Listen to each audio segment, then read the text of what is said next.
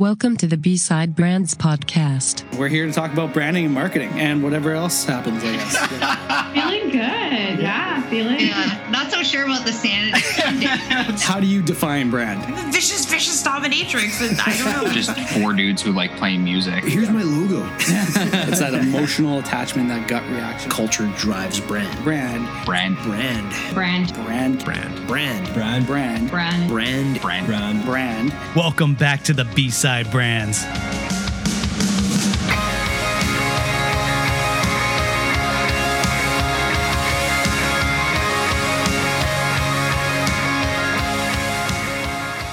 Hey everyone, we're sitting here with Colin and Christel from Devil May Care Brewery, and we're in your future brew space. Thank you guys so much for being on the show, and thanks for hosting too. No problem. Thanks for coming. It's totally it's thrilled.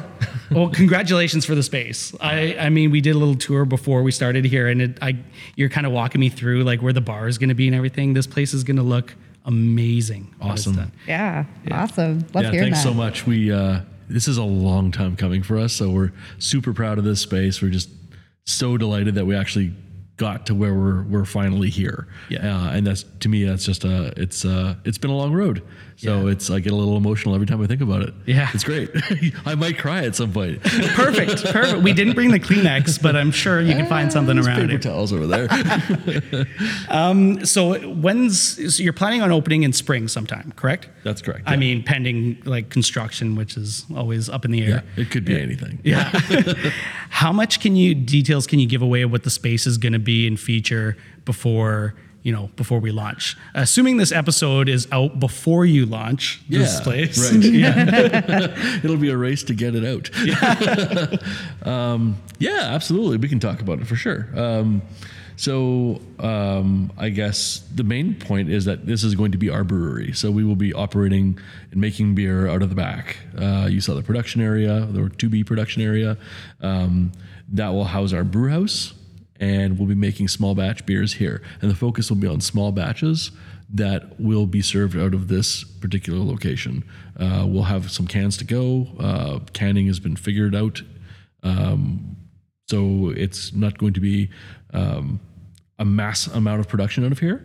Um, it's just going to be uh, butts and seats, drinking pints, and cans to go. Uh, Nice. That's our that's our vision for it. Um, it's going to be more around being a community space, uh, getting people to come downtown to hang out in this particular space.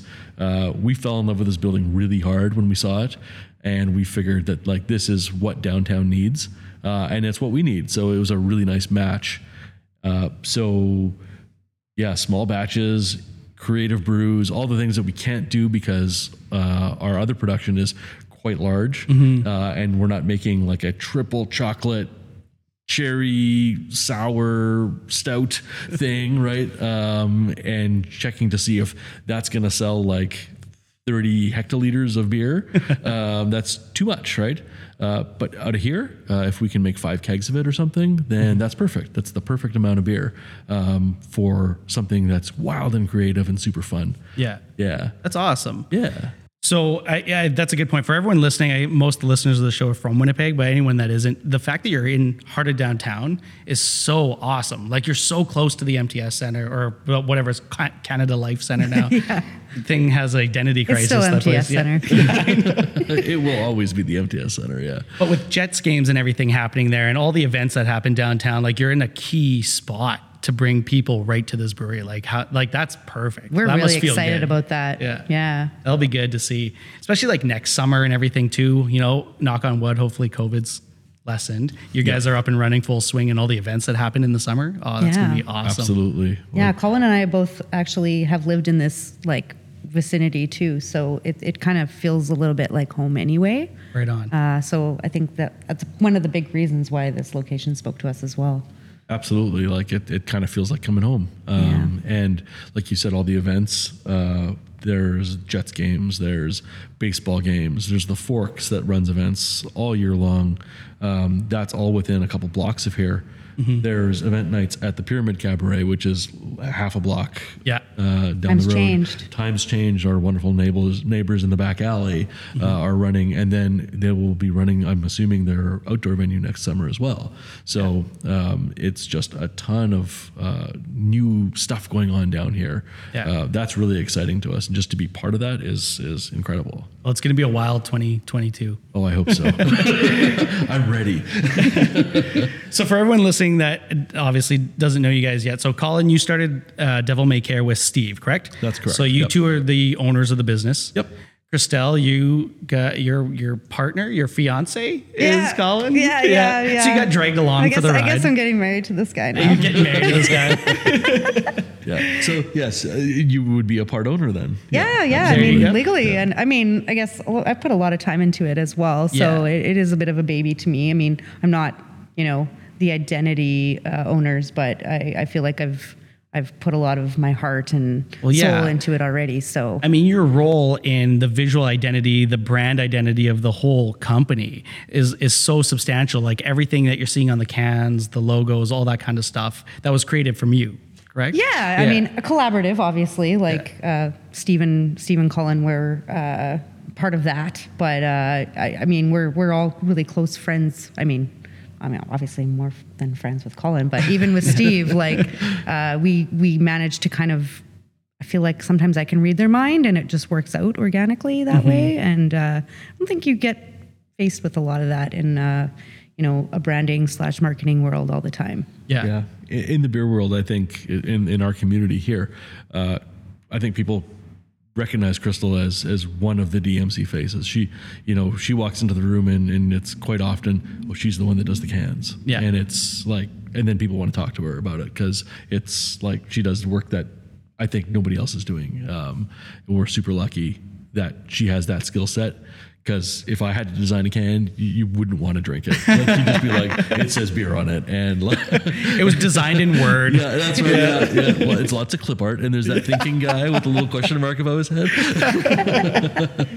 Nailed it. It's perfect. Yeah. Um, I almost forgot, which is sad to the forget to drink beer. But we're going to be sampling some beers the show, obviously. So uh, cheers. First Cheers. of all, cheers. Cheers. guys. Uh, what are we drinking here?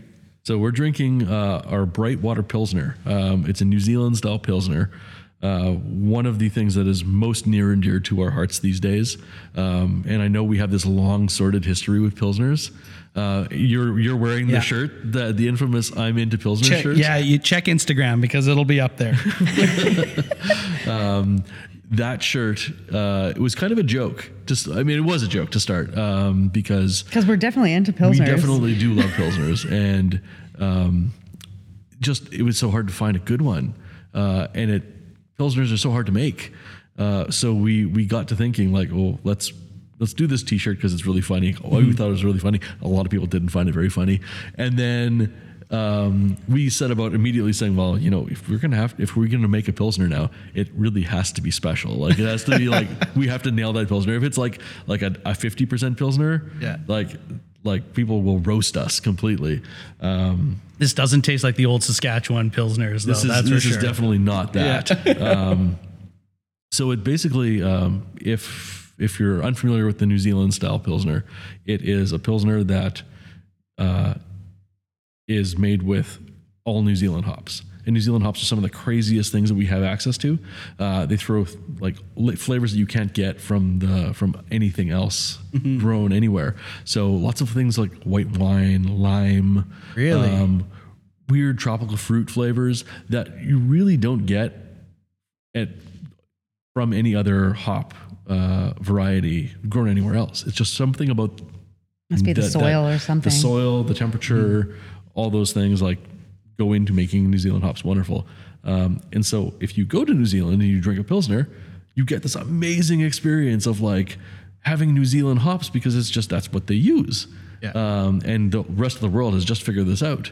So we, you know, kind of heard through the grapevine and and we kind of tried to track some down, and we thought, you know, we really need to do this because this is the kind of pilsner I want to drink. Yeah. So uh, basically, yeah, we we found some New Zealand hops. Um, we partnered up with Maker's Malt in Saskatchewan, so they're a craft maltster. Uh, Great people. they're wonderful people. They're so accommodating. They're so friendly, um, and they make such great product. So what they do is they collect malt from from all over the prairies, and they make small batch malt. And they agreed to make pilsner malt for this beer, um, and send us a whole bunch of it. So it uh, it was such a hit and it caught on so well that we decided that it was going to become our new core beer. Um, so we introduced it. We have a we had three cores at the time. We dropped one out uh, down to two, and we introduced Brightwater as the third, the new third. That's awesome. Wasn't Yeah. there an interesting story about the yeast as well? There is something interesting about the yeast. So uh, it's it's a really interesting lager yeast, and I know that sounds like a, such a nerdy thing to say. Um, this yeast was a yeast that was in production for quite a long time, uh, and it's called uh, they call it Tum Thirty Five. I think you might have to edit this. it's so long. Yeah, we get sometimes we get like subtle complaints about how long our Oh, really? yeah So stories are. basically, Well, I uh, just got so much to say about it. Yeah. so Shut up and read it. yeah, exactly. There's Quit complaining. so much. Such a story. Uh, so essentially, this yeast uh, was a long lost yeast. It, it was in production in Germany uh, at quite a few breweries up until um, what is now known as like the lager yeast, the Bavarian lager yeast that everybody uses. Uh, that is that took over, and then at kind of World War II time, post World War II, that other yeast just fell away. It, people stopped using it. Uh, and just maybe, I want to say maybe 10 years ago, they found in some lab, they found samples of this old yeast. Really? And then they extracted it, brought it back to So life. cool. And it turned out that uh, you can use it to brew a, in a lager state um, a really hoppy beer. Uh, and it would accentuate the hops, accentuate the bitterness, but would also minimize the amount of sulfur that your beer would produce. Which And- pilsners sometimes have a problem with. yeah, and that's the hardest thing about a pilsner is to to make sure that those sulfury notes it, it produces sulfur as a as a as a byproduct, uh, and to so that the fermentation is vigorous enough to blow all that off into out of its suspension. Yeah. Um, unfortunately, because it's a lager, does not ferment very vigorously. So this is just a better lager yeast for this type of beer. Uh, and as far as I know, we're one of the first ones that kind of like inquired about, hey, can we use this on a production scale? Um, so that was really exciting to get like a pitch of that, and it was like a little piece of history that kind of went into. And they were super eager to, to share it with us. Yeah, they were great. Yeah. Um, they're they're a, like a wonderful a wonderful producer. So um, very very cool. Uh, again, craft yeast, craft malt, fancy hops from New Zealand, Yeah. and like just went into this really really cool product. The science behind it is fascinating. Yeah. Like it is ridiculous. All the thought, the the connection of the the ingredients and what they do with each other. Mm-hmm. I find that just absolutely fascinating. And like talking about like yeast and stuff like that, it, it always makes me think of like, well, stuff like uh, like whiskey, the history that's behind whiskey. They'll use the same malts for a lot of the different stuff to get those flavors and same types of wood, same processes. That's right. Like kombucha, sourdough bread. Like everyone's got their like ancient starters, right? Totally. Like it's very interesting to see that it sort of passes through all these types of things. Yeah. Absolutely, yeah. yeah, And it's this is one of these beers that.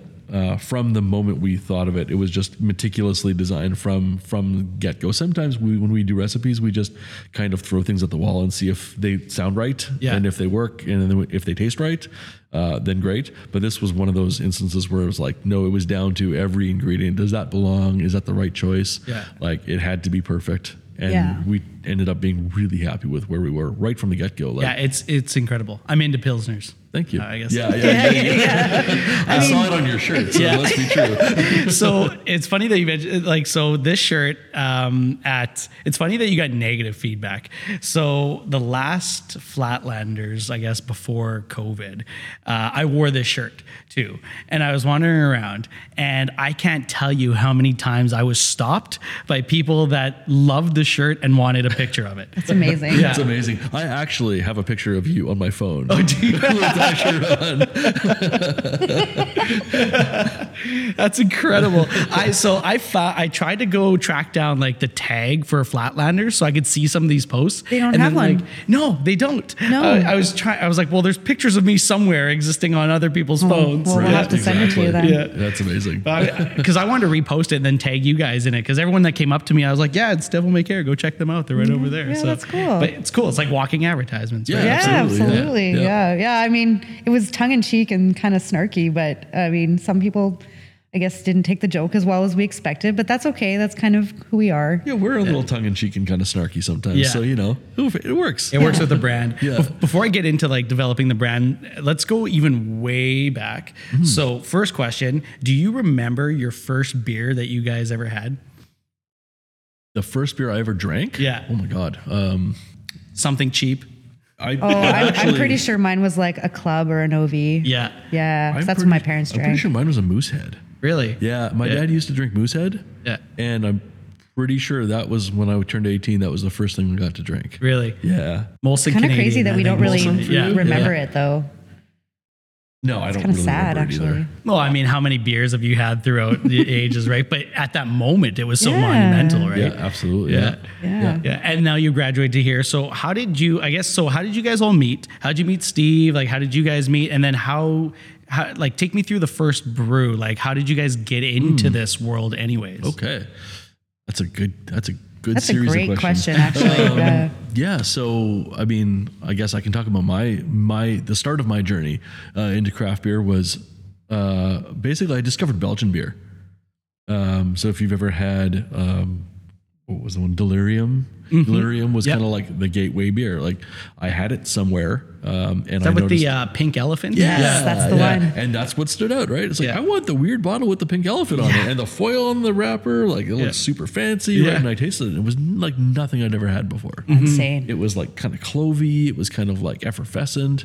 Mm-hmm. It was just this crazy thing. And I was like, that doesn't taste like beer. I need to find more beer like this. Yeah. And as you dig deeper into Belgian beer, you quickly find that Delirium is like on the um, regular scale of Belgian beers, and it just gets crazier from there. Mm-hmm. Yeah. Um, so I started drinking um, Unibroue. Actually, was kind of like my first The Quebec brewery. uh, I use craft beer um, in quotes because they got bought out.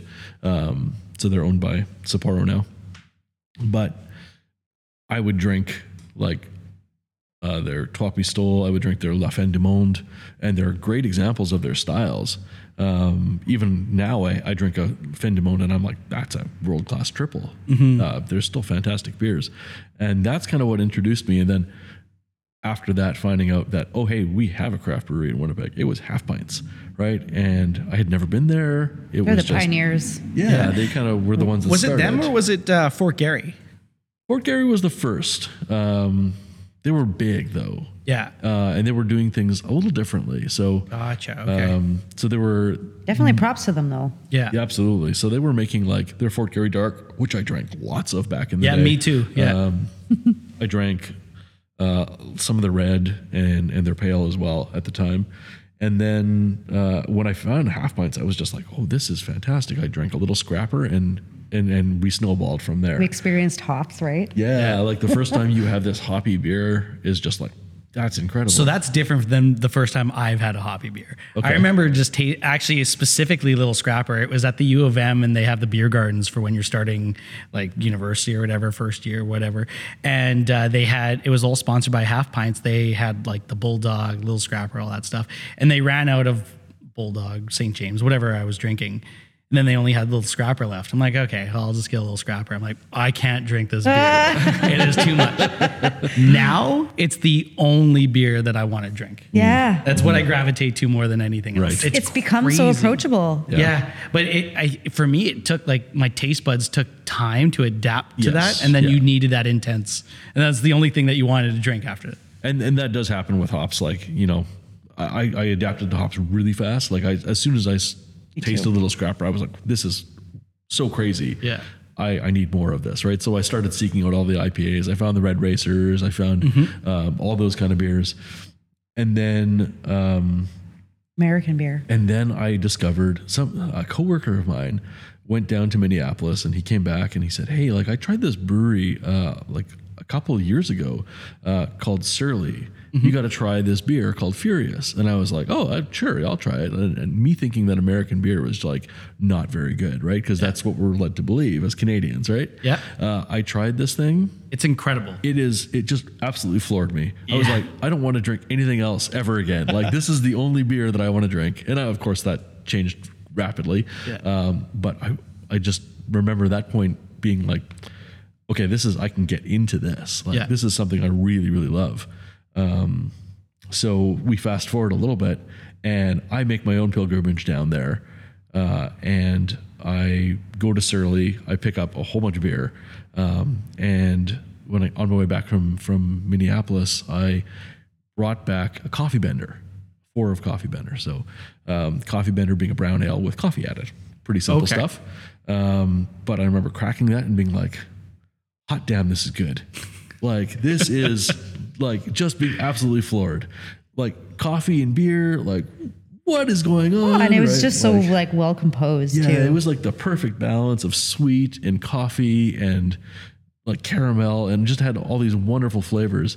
And I remember at that point being like, I need to have this beer, like way more of this beer. I need access to it.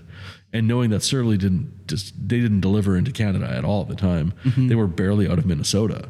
Um, they had just started to kind of like go to Illinois, I think. Oh, Um, really? yeah, they're just expanding slowly, slowly. Yeah. Um, and then I remember talking to my brother in law at the time and being like, we need more of this beer. And we kind of looked at each other and we said, well, we could just make it. And that's where it started. Like, like at that point, it was just, oh, yeah, we're going to start making beer. Yeah. And we're going to make specifically that coffee beer. Yeah. Um, and it was like, it's such a weird goal. Yeah. It's It's, a- also lofty for the first It one. is, right? Because you're just like, I want to make this thing that's amazing. And like, so our first forays into making beer were not great. Like, they were fine for the time. Yeah. Um, and What it was your setup? Was it like Home Depot buckets and two? Oh, yeah. Like, it was, it was like, oh, you guys started with kits and everything. we too, started right? with a Scotty's kit from uh, Grain to Glass. Yeah. Yeah. Yeah. Sorry. Grape, grape and grain. at the time. Yeah. Yeah, grape and grain. Sorry, not grain to glass. This is the other guys. Um, grape, yeah, grape and grain. We got a Scotty's kit, and we had a plastic bucket, and my mom's stock pot. nice. and yeah, we definitely made a mess. We boiled over our wort onto her brand new uh, stove. Yeah. And she was very upset about it. Uh, sorry, mom, if you're listening. uh, but you know, we got a little bit better at it, and uh, we managed to make a brown ale and an IPA that was atrociously bad. And then I think we tried a California Common, which was not better. Um, and then eventually we were just like, I think we we decided that we were gonna go to all grain brewing. So we rigged together this like uh, this little um, igloo cooler with a little sparge arm and like you know kind of set things up a little bit. Got um got a propane burner and a bigger pot, and uh, and that was kind of it. We our first beer was a saison. Uh, because that's one of the styles that's truest to, to my taste in beer. so what is a saison? Uh, saison is like a farmhouse beer. It's um it's Belgian or fr- uh, French in origin. Uses uh, a yeast that's native to that region of the world. Uh, we have a we have one over here that we're going to drink shortly, but it has typically it's spicy. It's a little bit clovey. It's um, Sometimes Like a little funky. Uh, Funky is a, is a is a strange word because it that implies wild yeast. It's not wild usually, but it's really dry. It's really like champagne almost, and like Okay. its quality. goes Um, well with food. Yeah, and I've always kind of loved them as a style. It's it's a very like wine drinkers kind of beer. Interesting. How similar is that to like like the um, you know Belgian or like uh, the wit beers that have that clovey spice taste to them? Is Yep. that sort of similar? Uh, similar in a way, yeah. Comes from the Yeah. yeast, right? It- that's also yeast driven, absolutely. Yeah, Oh, it's one of those things that that is um, inherited by the yeast, but uh, different yeasts, obviously. Uh, but the saison, uh, there's a there's like four or five strains that are like these are the saison strains, and they're Oh. very identifiable. Once you taste one, you're like, oh, well, shit. That's what saison tastes like. I get it now, right? Like, Yeah. and so you'll you'll taste when you taste the saison uh, Pruim, it's that's very saison-y. Um, so we made the saison. It was a French saison. It turned out very well, I thought, for our first one, um, and we kind of just continued down that path. And then we made we made the coffee beer one day. We, I, we were just like, okay, now now we're we, we we're good We're ready. it. We're we're ready to take the coffee beer plunge. We made it, and I brought it to a share of friends of mine um, and we were kind of all running in the same circle. It was a bunch of people from Twitter and people from the internet who had met um, kind of just to share beers. Um, so one of them happened to be my now business partner, Steve. Oh, right Did on. you meet Steve on Twitter too? Uh, I had met Steve on Twitter, but we did meet in person first, I believe. Like, Yeah. like we didn't really know who we were. But the beer judging came after that. Yeah. Okay. So when I had met Steve um, at this thing, he had tried the the coffee brown ale, and he was like, "Oh, this is this is really good." Like, you know. And I was like, "Oh, which thanks." says a like, lot uh, coming you know, from him. And, Oh, and really? Steve is a very picky guy, Yeah. um, and he's uh, very discerning in his taste. Yeah. Um, also, was a high level beer judge as well. Oh, really? So knowing that, I was like, "Oh, well, that's pretty cool." Um, thanks a lot, right? I walked away from that conversation, and over the course of the next few months, Steve and I started kind of texting back and forth. And somehow, I don't know, I think I was at the cabin or something like that, and I was probably had too much to drink, and he had probably had too much to drink. Oh, and it's love. This sounds like a We were- booty call or something. Yeah. totally. yeah, yeah. A brewty call.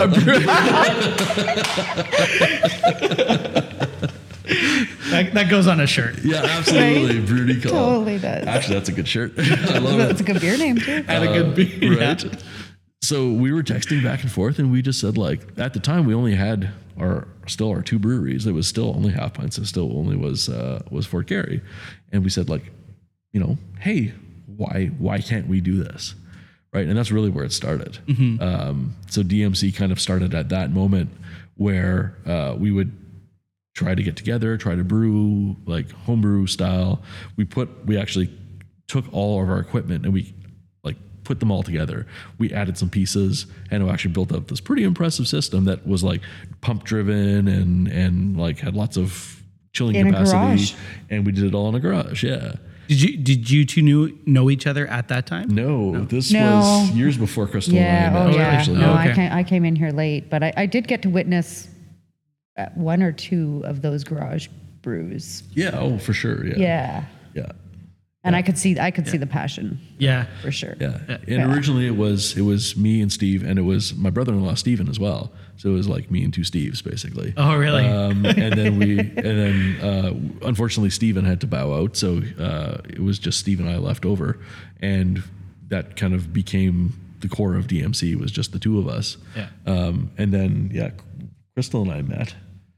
Yeah, it was, a, it was it was over beer, of course. Yeah, but it was. It was. Uh, you can tell that story because I've been talking well, for a while. I mean, there's not all that much to tell other than I think I I was traveling, going to be traveling to Europe, and I needed a way to journal beer, and I just I think I had just been following you on Twitter out of the community.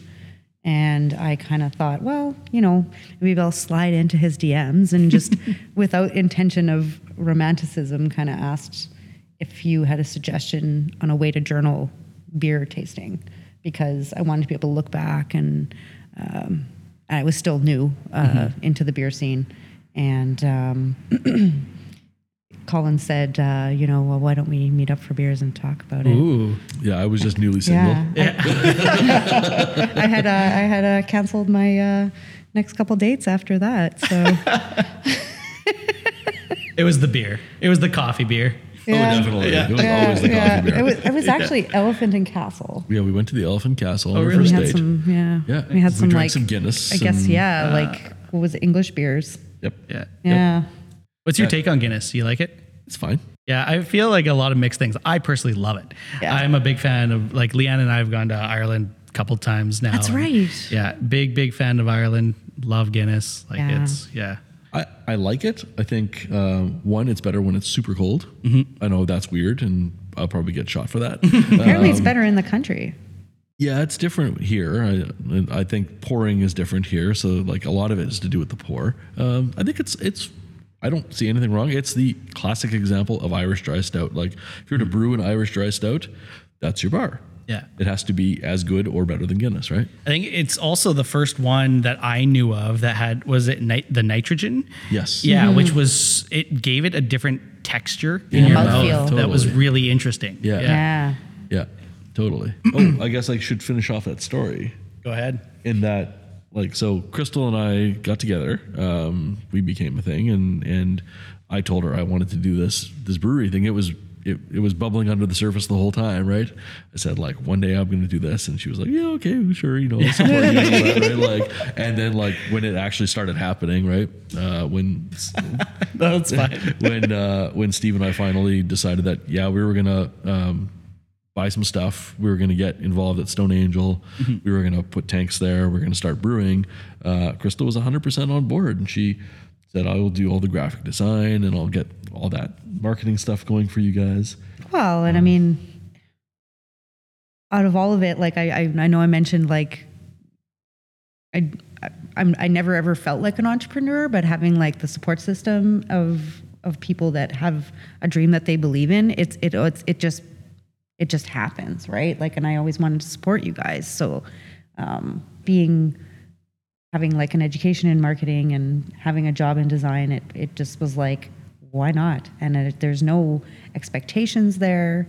Um, if anything, the expectations were among me and you guys, and and uh, I feel like we've exceeded them as far as creativity and uniqueness goes, anyway. So, yeah. That's awesome. So you're launching the company. Take me through the naming, the I guess in, in your role, the brand identity and creating sort of the logo, the look and feel. Um, what came first? Like, what did you know roughly what you wanted to be? Did the, did you have the name? Like, sort of, where did that all come from? So the name was a contentious point because it, as it turns out, most good brewery names in the world Are have been discovered. Yep. Um, it- that is not like you know, I, I can say like Devil May Care is a good name, but wow, do we have to reach far for that? Like, like I, we didn't know what Devil May Care meant when when we were coming up with names. So right? what does it mean? Uh, devil may care is a it's an attitude. It's like um like not giving a shit about what people think about you. Mm-hmm. Um, it's being aloof, being a little bit playful, Irreverent. being irreverent. Yeah, not really not really caring. Just kind of doing what you do and and you know not uh, not caring too much about the world around you. Yeah. So, and that kind of is the way we make beer. We're just making beer that we like and we hope people like. Um, but as long as we like it, we're happy. Um, and I think that's that's kind of just the way we are, and that's the way we brand things too. We're just like, Yeah. I mean, we'll, we'll get more into that, I'm sure, but like our branding's pretty off the wall. Yeah. Um, and like we literally give no shits about the fact that like our cans don't match. Well, see, I, I really want to talk about that because it's it's cool. Like it's and it like so the name. I, I did look up the name to to know that, and then when you see your product and the representation, it just resonates so perfectly well. Yeah. like it is just that carefree sort of mentality. You have fun with it. There's actually on your website. I had to write it down because I loved it so much. But on your website, you have um, oh, it's it's listed under the things that you aim to provide the audience, and the first thing in that list of stuff is the coolest styles before anything else, before a good tasting beer or Does it say anything, is it immediately starts off the list with the coolest styles and like the best products. The good tasting. yeah, it's like that is hilarious. That that's where we're gonna start the conversation because it's so perfect Right? with the name Yeah. and the styles of beer and stuff that you guys create. Yeah, It's, kind of all of our personalities too. It is right because I mean we're very pop culture focused. Just as even as me as a person, I'm a very pop culture focused person. Um, so I, I tend to be on top of you know what is cool in beer, what's cool in media, and and like you know I'm, I'm watching the newest thing on Netflix and listening to the newest whatever album and mm-hmm. and, and Or that's- podcast. Yeah, there you that's go. right.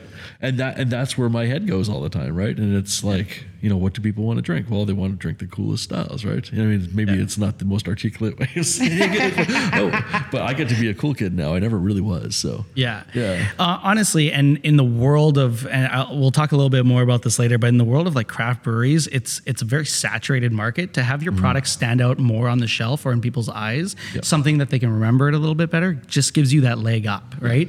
And so I'm sitting here looking at these cans on the table here, and it was the beefcake one that I remember when you guys launched because I'm a big, bi- I was a big WWF fan, Yeah? WWE fan, huge. So like anyone that lived that world and knows that, Yeah. that I, I didn't even need to see the name on the can. You see the the zebra stripes, the pink and black zebra stripes, and scissors. That's it. That's Yeah. all you Yeah. need, Yeah, and you understand it immediately. That's what we were going for. Yeah, absolutely. Yeah, yeah. Right? And it's to me, yeah, that like that branding is it evokes a very specific uh, thing in my brain. Like I'm like eight years old. Yeah. And like I'm watching I'm watching WrestleMania. I'm watching Brutus put Zeus in a headlock, right? He's putting him in the sleeper hold, right? Um, it's that to me just captures my childhood so well. And I like so when we discussed that, it was like, well, what do you want the can to look like? I was like, well, I want, I want tiger stripes. Like, I want pink. I want.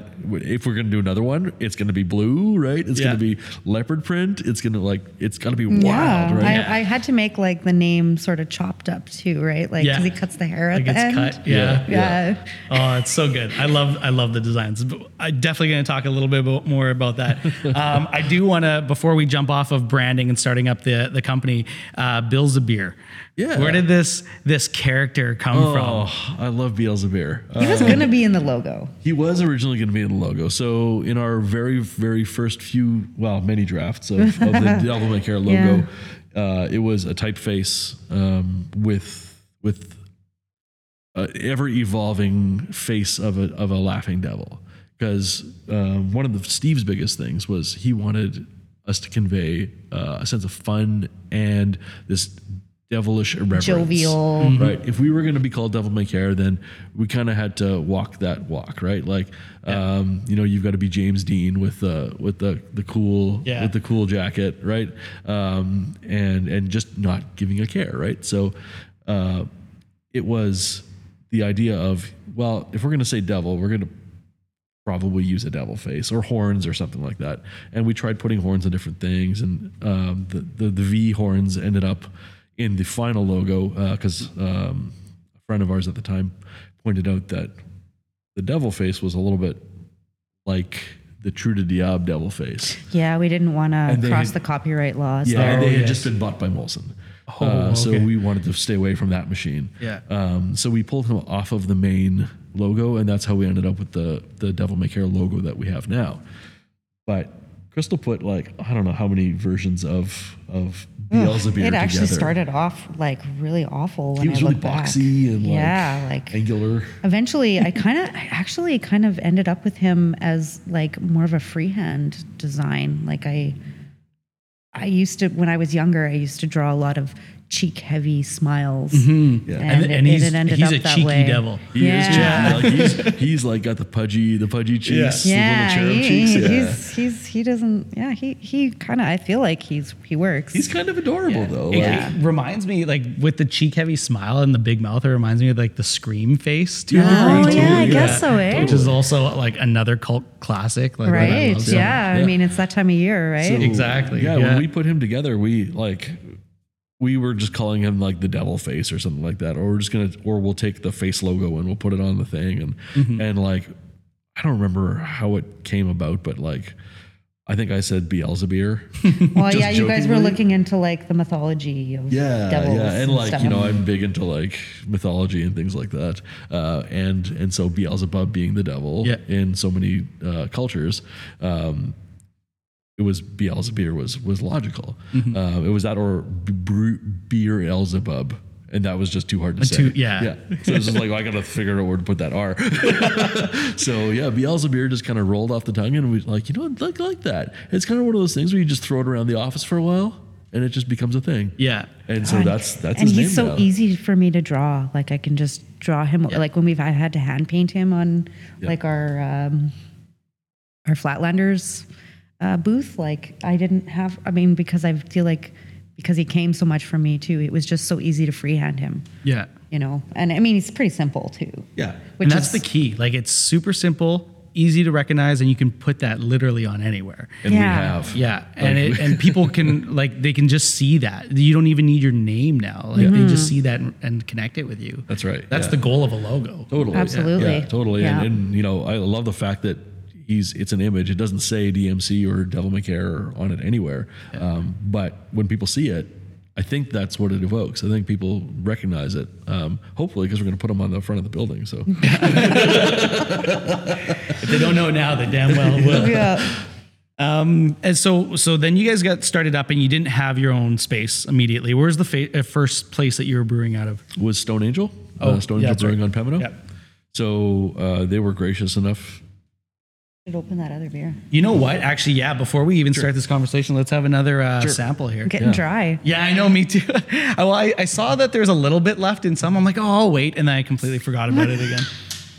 That's that's typical. Okay, so what do I we interrupted all What are we that. uh, cracking open here? So we're going to drink uh, This saison is, yeah, the Pruim. saison that we talked about earlier. Did that work? No, didn't throw it far enough. Wow, you So s- poured it down the edge. We did.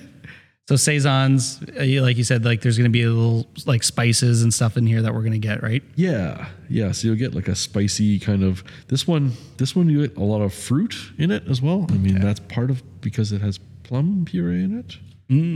Uh, before they started the brewery, I remember tasting uh, a couple of your saisons, and you did like a, a simple saison recipe, but you did uh, you showcased two different yeasts. I remember he did the same recipe, one with a, a Belgian and one with a French, and it was just really interesting, even before we were a brewery, to taste that side by side and know Yeah. that it was the same beer, but there's a reason why they were different. Yeah. Yeah, I've always been a fan of the split test. yeah. That's the scientific method in me coming out, I suppose, where it's just like, you know, let's to to figure out, you know, what the differences are.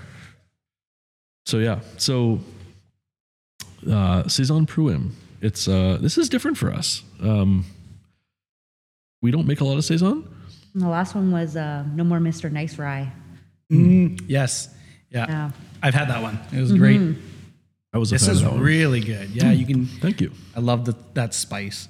Yeah. So it's you got the heavy spice, heavy to medium or medium to heavy spice. Um, but there's like there's a nice little clovey note.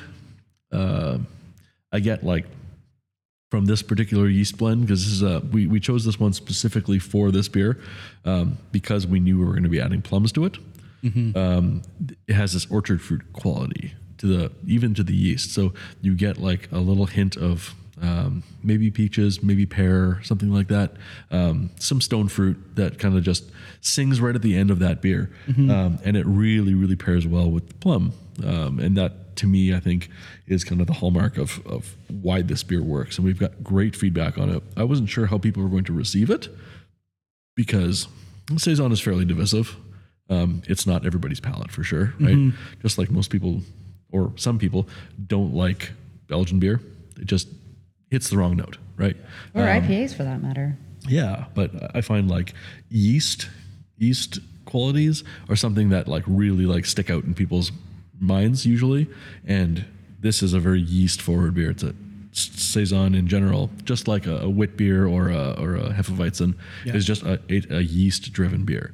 All that character comes from the yeast, and there's not much else going on in there. Like if you looked at the the, the grain bill for this beer, it's super simple. It's like Pils malt yeast or a Pils malt wheat and maybe some oats, maybe, uh, and that's it. Like there's It's not. all from the east. yeah, Really? Yeah. That's Yeah. wild. Yeah. I would have never guessed that that's what you're tasting. exactly. Yeah, and the hops are like. I Kinda what I love about just that style, too. Yeah, they're just normal. They're always noble hops. Yeah. different. Yeah. That's really good. So the the plum stands up a little bit, but plum is fairly innocuous as a fruit. Like Mm-hmm. it's if you were to bite into a plum and nobody told you it was a plum, Would you would you know? know that it was a plum? Like probably not. um, but it's kind of there, and it just kind of it, this beer just kind of makes me happy. Mm-hmm. Yeah, That was really good. It's like a good summer beer. If yeah. You you can talk about the branding for it though, because Yeah. Yeah. Talk about the ca- so so far we're two in and the cans look completely different. Yeah, yeah. I mean, uh, not to like go away from the saison prune, but the Brightwater um, was named after um, an, a Nobel Prize winner scientist, right? yeah, it was um, Ernest Rutherford, Sir yeah. Ernest Rutherford. So we kind of wanted it like sciencey feeling. Um, the gold foil had a. There was a reason why we used the gold foil. because he was the uh, the inventor of the gold foil experiment. Right. And so I had the- to put it in the design. Yeah. So he he basically said, um, well, he set up a, a, an experiment where he would fire uh, molecules through, not sorry, fire atoms, pieces of atoms through a gold foil, and f- see that some of them bounce back, um, and that would tell you a lot about the structure of atoms. So Interesting. He, he was only able to see them coming back, like bouncing back through the gold foil. Yeah. Um, and that and that was like this big monumental, and that's why we see atoms the way they do. So there's a whole story behind uh, Sir Ernest Rutherford, and I highly recommend that anybody who's at all curious about science, like read everything you can about the guy because he was absolutely brilliant. Yeah. Um, I mean, and then for those of us like me who kind of don't really care that much, um, uh, what I found what was was new with this packaging and, and branding is that um, a lot of the times when people do substrates on packaging and they want to do like a, a foil, it's like really highly cost to get that like shiny effect. So in in place of that, we decided um, to let the uh, the metallic of the can itself shine through and did sort of like a um, a matte on cl- sort of sort of clear substrate so that the the can would come through as Yeah. the shiny part. That's smart. yeah, because getting a foil It's so expensive it's for so foil. expensive, Yeah. and, and and and you you know that we're pretty small. So Yeah, if you know this anything was our way DMC, to we are this was our way of yeah this was our way of cheating it, and I thought it turned out pretty good for our first time, and then we, we decided to play with it in some of the ones after that. Yeah, we used it in a, in a few other cans afterwards. Yeah, yeah. Uh, I feel like I probably learned about it at work, but um, I thought it turned out pretty well. Yeah. Yeah. That's awesome. How about the saison? So saison prune, I think we kind of uh, name wise, we kind of struggled a little bit with that one. Like we had the beer, we wanted it a little more refined uh, because it is sort of not necessarily like a not a pretentious style beer, but um, we wanted it to be a little less playful than most of ours. Yeah, it's a little, it's a little classier. Like we, we figured it would be classy was a good word. I yeah, and think, Prum, right? I think, was the Latin name or Belgian. Prum is the Latin name, Latin the Latin name? word for plum. Yeah. yeah. Okay. Yeah. So, and then we, well, I think ultimately Steve and Colin really had their hearts set on um, sort of, I don't know if you ever drank um, the Goose Island beers. They used to have uh, the, the, the old uh, Sofie and Lolita. Lolita. was the biggest. Yeah. influence, So they would always have like sort of a serif font with like a subtle sort of watermark of of a fruit that was Yeah. involved in it. Please don't sue us, Goose Island. Yeah. no, it doesn't. It doesn't look like. It's that not at all. plagiarizing. It's called inspiration. that's right. It's Right. completely different. Yeah. No, I didn't use the same font or anything. um, but yeah, and I think I've tried a few textures, um, and it kind of took away from this the sort of classiness that we were trying to go for there. Yeah, and it just ended up being one of those things that that is like it's actually wildly different than everything else we do. Yeah. Um, it's probably the thing that's like the most different that we've designed because it's the least wild. Yeah. Yeah. And then Steve, I, I mean, I think I remember trying to do more of a purple color, and Steve said, you know, the beer isn't all that purple. I don't want people to think it's purple. Yeah. So you Plum- kind of plum- struggle with plum that juice as is well not all the purple time. if you know. Yeah. Well, a plum, the inside of a plum isn't re- purple. Yeah, exactly. Right. It's the skin, right? Yeah. But yeah, if you look at the beer, it's very not purple at Yeah. all. yeah. So we didn't want to suggest that too much. And I know right. that I knew that my initial draft was way too purple. Yeah. But it it turned out I, I really like it. I think it's hmm. one of those like I don't know. Reminds me that sometimes we can be classy. I, I think taking away the brand, like the the consistency, where every can looks the same, also adds something different. Where my a personal story that I had is the Tabula Rasa, mm. one that you guys do. I love that beer, and I think I drank it like four or five times before I actually knew it was a Devil May Care beer. Right. Yeah. I was like, this is just a really good beer, and I was just drinking it, and then I finally looked at who did it. I'm like, oh, I didn't, I wouldn't have even guessed that. but it, it's so now everything's just so different where people can do that, and they'll drink, and then they connect to the beer rather than the brand. Yeah. So they they don't have that bias in their head, and they can genuinely see if they like the beer or not. Absolutely. That that kind of like that point kind of brings me to what I was a little bit uncomfortable when we started with the branding. I mean, I know that we had it in our minds that we wanted it, we had a vision, um, but I was kind of like struggling with the idea of giving some. I know we talked that continuancy isn't an actual word, but I use it all the time in like branding. Um, you know, seeing them next on the shelves and you know who belongs to what. Uh, so I guess the only continuancy I've really ever done is the you know the tag Yeah. um, and then the odd time the dark bit on the top. But I, I, I think in the end we are really happy with the fact that people buy them individually and they're they're choosing a beer based on the beer. You know, Yeah. um, if it happens to be Devil May Care, that's great. And I mean, it's it's one of those things where I do like that every beer like really stands up very very proudly and speaks for exactly what is in that beer, right? Yeah. Um, it's it. I mean, maybe it's not a good design philosophy. I don't know because I'm not versed in those things. But I love the fact that every one of them is its own unique thing, and Yeah. then I get to write a really weird thing for the side of the can, except for saison Pruim. Uh, Christel did write that because I was like, I don't know what to say about this beer. uh, so she she wrote that one for me.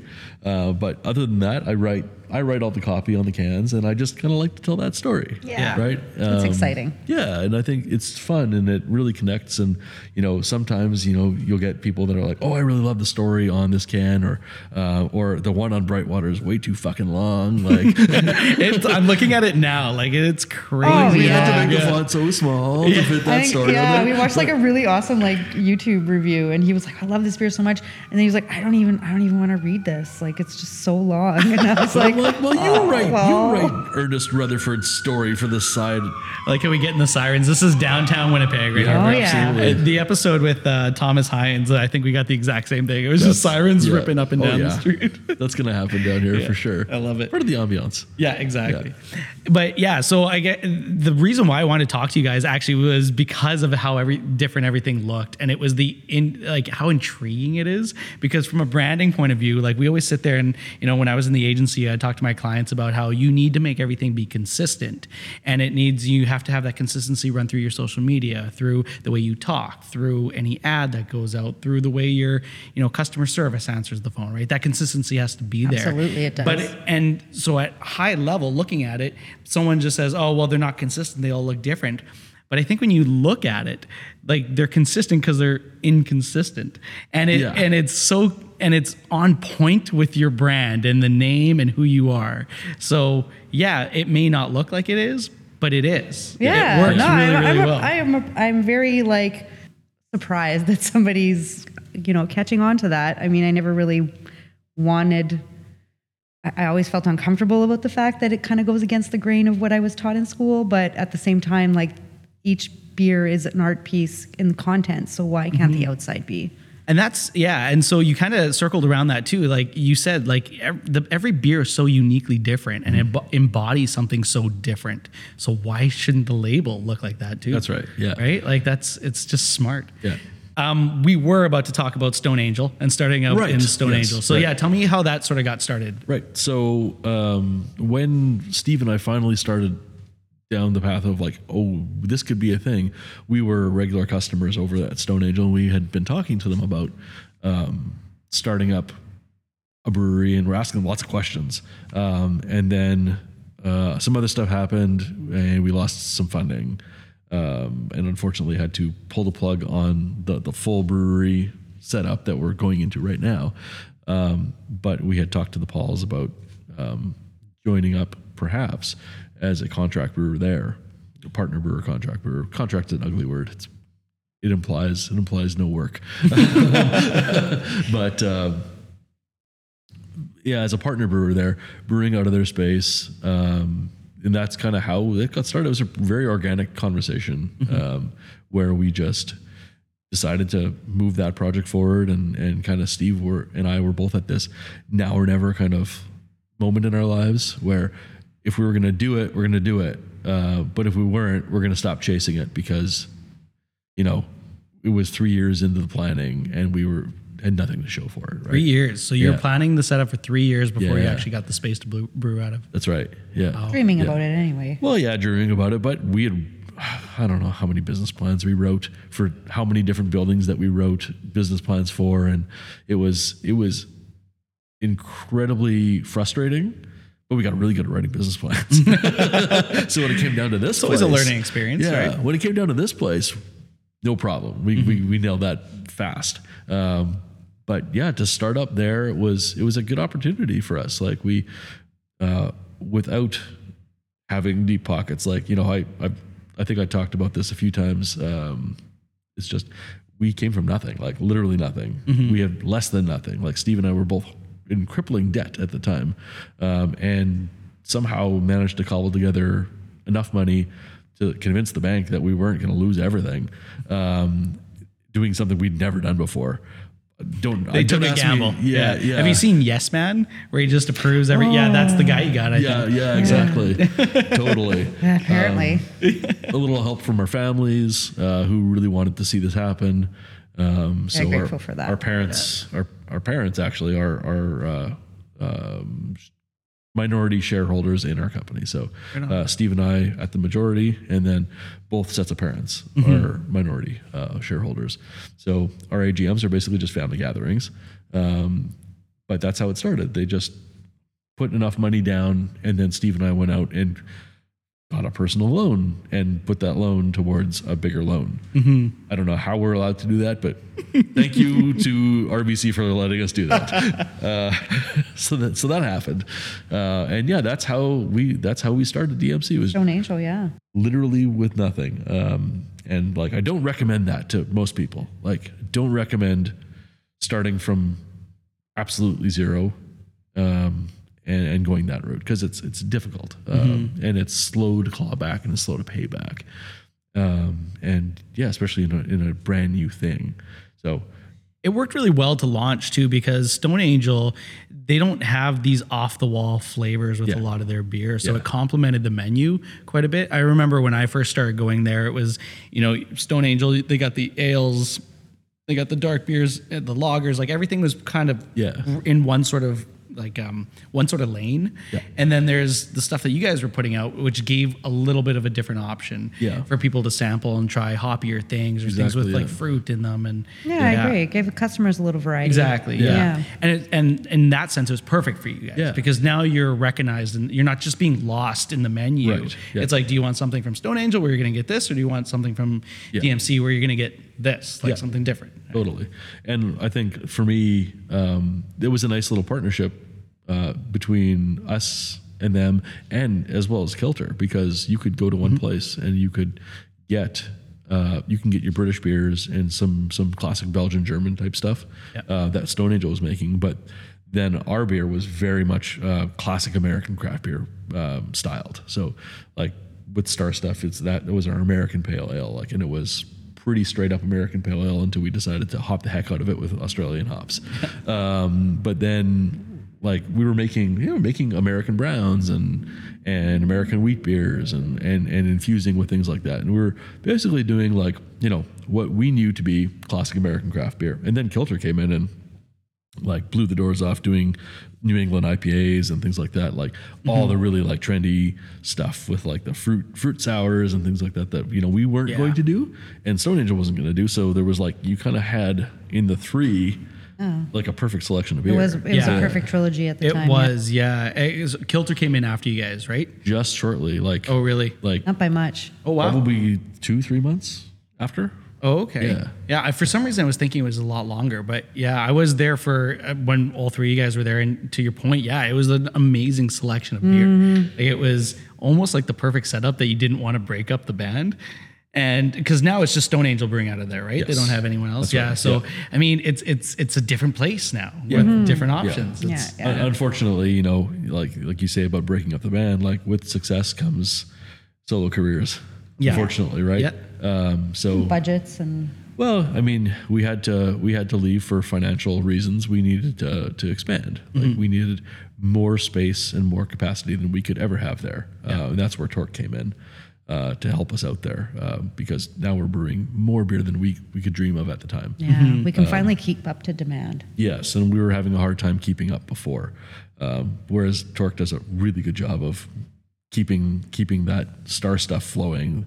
And nailing our recipes. Yeah, they absolutely do. Um, so, unfortunately, like you know, all good things must come to an end sometimes, um, and that's sad. But at the same time, I think everybody left better off. Yeah. Right. So a lot, a large part of your selection on where you're brewing out of obviously has to do with space as well. But are you factoring in the breweries that you are moving into and like their brand and if it complements you, like that relationship with you and Stone Angel versus the relationship with you and Torque? Did you strategically pick Torque because you knew those people, they complemented your brand, and you guys can work well together? That's an interesting question. It is. Um, like, I mean, full disclosure, we go back very far with some of the guys from Torque. Um, I've known Adam and Matt for years, and Steve has known Adam and Matt for even min- more years. Um, those guys are friends. We hang out outside. Um, like Adam, Adam was here on the night we got our keys. Oh, really? Uh, having beers with us. So um, it was, it, you know, it was um, an opportunity uh, to put our trust in someone's hands that we knew very well. Um, so, not so much because their brand is entirely different than ours, uh, which it is, um, but more because uh, one, they had lots of capacity. Two, uh, we knew we were in really, really safe hands, and and three, they, They're they're, great. they're great at making beer. Yeah. Um, and if unfortunately we were taking our hands off of making our own beer at that point, uh, because be special. because going to going to Torque meant that they were going to brew our, our beer. So in going to Torque, we had to make sure that we were comfortable with that. Um, that you know, uh, Star stuff was not going to be That's a big change. necessarily something that I had my hands. It was kind of right? Yeah. scary, no actually. kidding. Yeah, it was absolutely terrifying for Yeah. the first, and, and not that I didn't trust them, but you know that first brew, the first set of brews. Every time Yeah. you brew the first batch of something, it was like, okay, let's let's hope, right? Like, And the equipment was different and everything. yeah, So brewing at Torque is very different than brewing at Stone Angel, right? Uh, their system is twice the size, and it's a different process. Mm-hmm. Uh, boil times are longer, for example, right? So things come out a little, a little different, and we had to compensate those recipes only after you know you try them, and okay, this didn't work so well, so we have to change that. But um, certainly they were a trusted brand too. Absolutely. Right. Yeah. So but and we knew that. I mean, they have the training, they have all the expertise to be able to make those adjustments and um, work with us. And they they're fantastic to work with us all the time. They put up with us probably more than anybody should. They're they're so patient. um, and they're just they're just wonderful to to work with. So yeah, it was uh, very it was a very calculated move on our behalf, um, mostly because of the brewing skill. Mm-hmm. Yeah. That's awesome. Yeah, it, and and they are a big brand too. I remember like they were one of the only like craft breweries that you can get in some of the bigger restaurants like a Joey's or Earl's. type or even thing. outside the province Yeah, sometimes. yeah, Yeah. And they were producing lots. Like I remember, there's always small batches and seasonal runs Mm-hmm. coming out of there.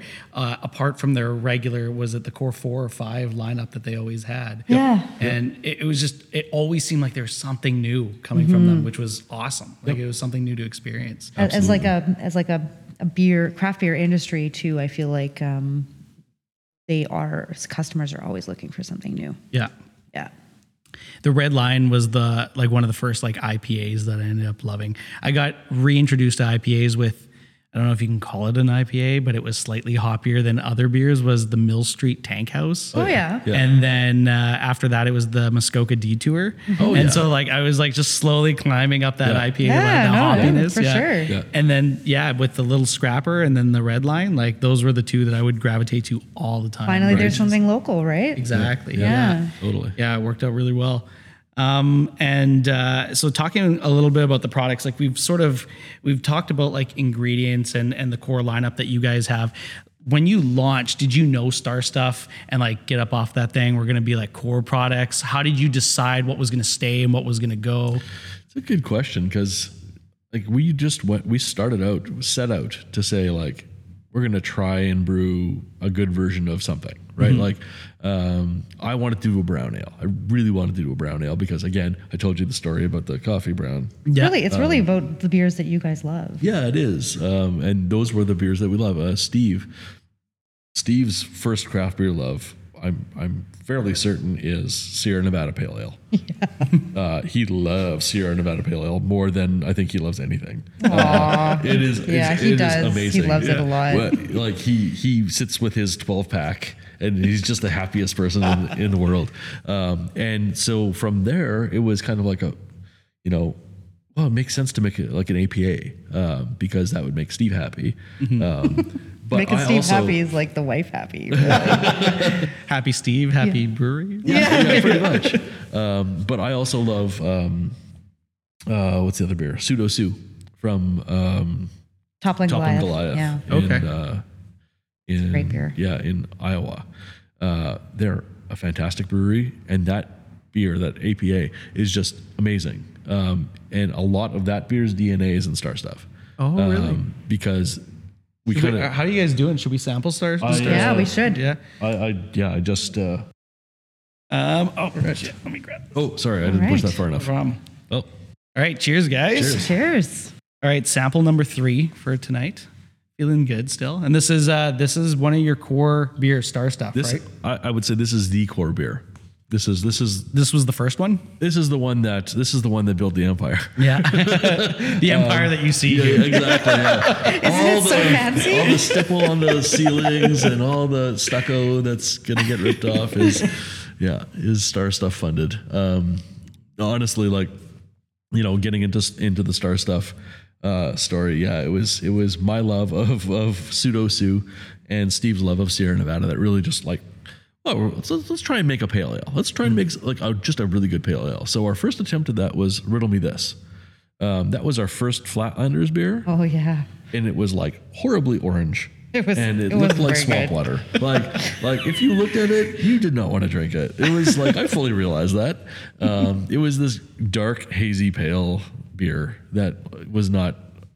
I, mean, wasn't it- into it, and clearly my branding wasn't either. It tasted fine. yeah, it tasted fine, but it was basically a trial run, and we were working with ingredients that we, what could we get before we had to brew, basically, like, and it was like within a week. So what could we get within a week? So we Yeah. put all these things together, um, but we learned a lot of things when we brewed that beer, and then we took all those things, and that's how we ended up with Star Stuff. Uh, Star Stuff was the retooled, reimagined, uh, learn from your mistakes beer. Um, and the first batch of Star Stuff was like, oh, we are on to something. Like, um, we used Golden Promise malt, uh, which is a s- wonderful Scottish malt. and it it totally sings. That's what makes it so unique. Yeah, it's like it's like I call it the Pez of of malt. It like throws this wonderful candy sweetness into into beer. It does, yeah. yeah it gets used in a lot of stouts and things like that. But in a pale beer, it just like has this wonderful candy note. And it's so subtle. Yeah, and we use British yeast that kind of accentuates the fruitiness. It also gives you kind of a hazy appearance. Um, and then we also um, we went with uh, Citra, which was the cool hop at the time, uh, and is pretty much in every beer now, um, and some Australian stuff. So we used uh, Enigma and Vic Secret, which were two hops that we were kind of just fiddling around with and we liked a lot. And we made this pale ale, and we are like, well, damn, that's a that's a really neat beer. Um, and lo and behold, it was a huge hit, and it's it's the hit now. Um, it's it's the beer that we sell by far the most of. It's probably twice as much as everything else. Always the one we ran out with ran out of like the first when we had Yeah. supply problems. Oh, really? Yeah, before we like managed to expand a little bit, which Yeah. which was frustrating because our customers were frustrated, and then you know they mean so much to us. It was really hard not to give them what they wanted. Um, so I think that was a big decision factor too. Yeah, and I mean, we we quickly developed this this amazing fan base for this beer.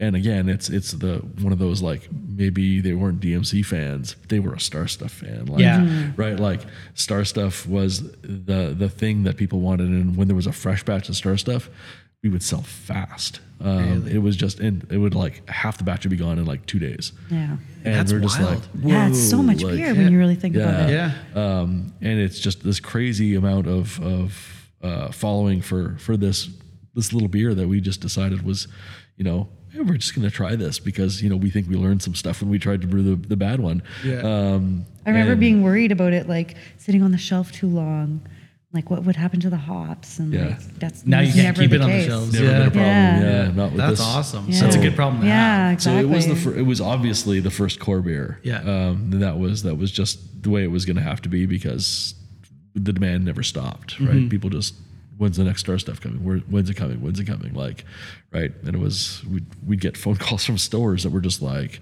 You know, we can't get star stuff. Like, is there more? Like, no, it's all sold out. Like, well, we didn't get any. I'm Oh, so, it I'm was so it was sorry. heartbreaking. Like- it was heartbreaking to say that to them. yeah, I'm so sorry. Be faster at ordering. Like, Yeah. you know, like um, it was. Yeah, it's it's absolutely. Um, it's it's still I think the my favorite beer that we make. Really? That was my next question is yeah. what's the favorite one you've done so far? I, I think it's Star Stuff because it's uh, it's the thing that's closest to my heart. Never not in the mood for it, you know. Yeah. like Yeah, it's an easygoing beer. Yeah. Like, you can drink it at any point. Yeah. it's the one that I first had from you guys, and I loved immediately. Yeah. And I think I was probably one of the people that went to to Stone Angel to try to pick it up, and it Mm. was never there. Mm-hmm. like, ah, they're out again. I was like, I'll get it again. Yeah. Maybe I'll check the LC or I'm something. sorry, Justin.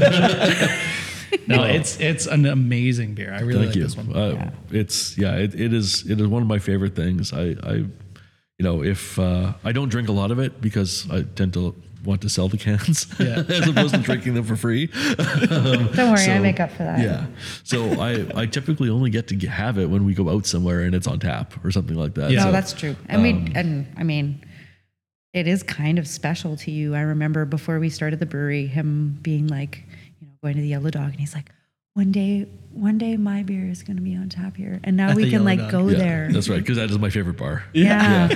yeah. And now we can like go there and like order a pint of it, and Yeah, it's that's always awesome. there, Yeah. and it's just like, wow, look how far we've come. It is like, isn't that cool? Like those key milestone moments where they're like little, but they mean so much. they do. And like, and uh, this obviously being another one, like the your own brewery, like that's that's a huge milestone, and like that feeling of just adding up, climbing that ladder must be incredible. Totally, it's it's wild. It's uh, I can't I, I still have I have a hard time putting those into that feeling into words.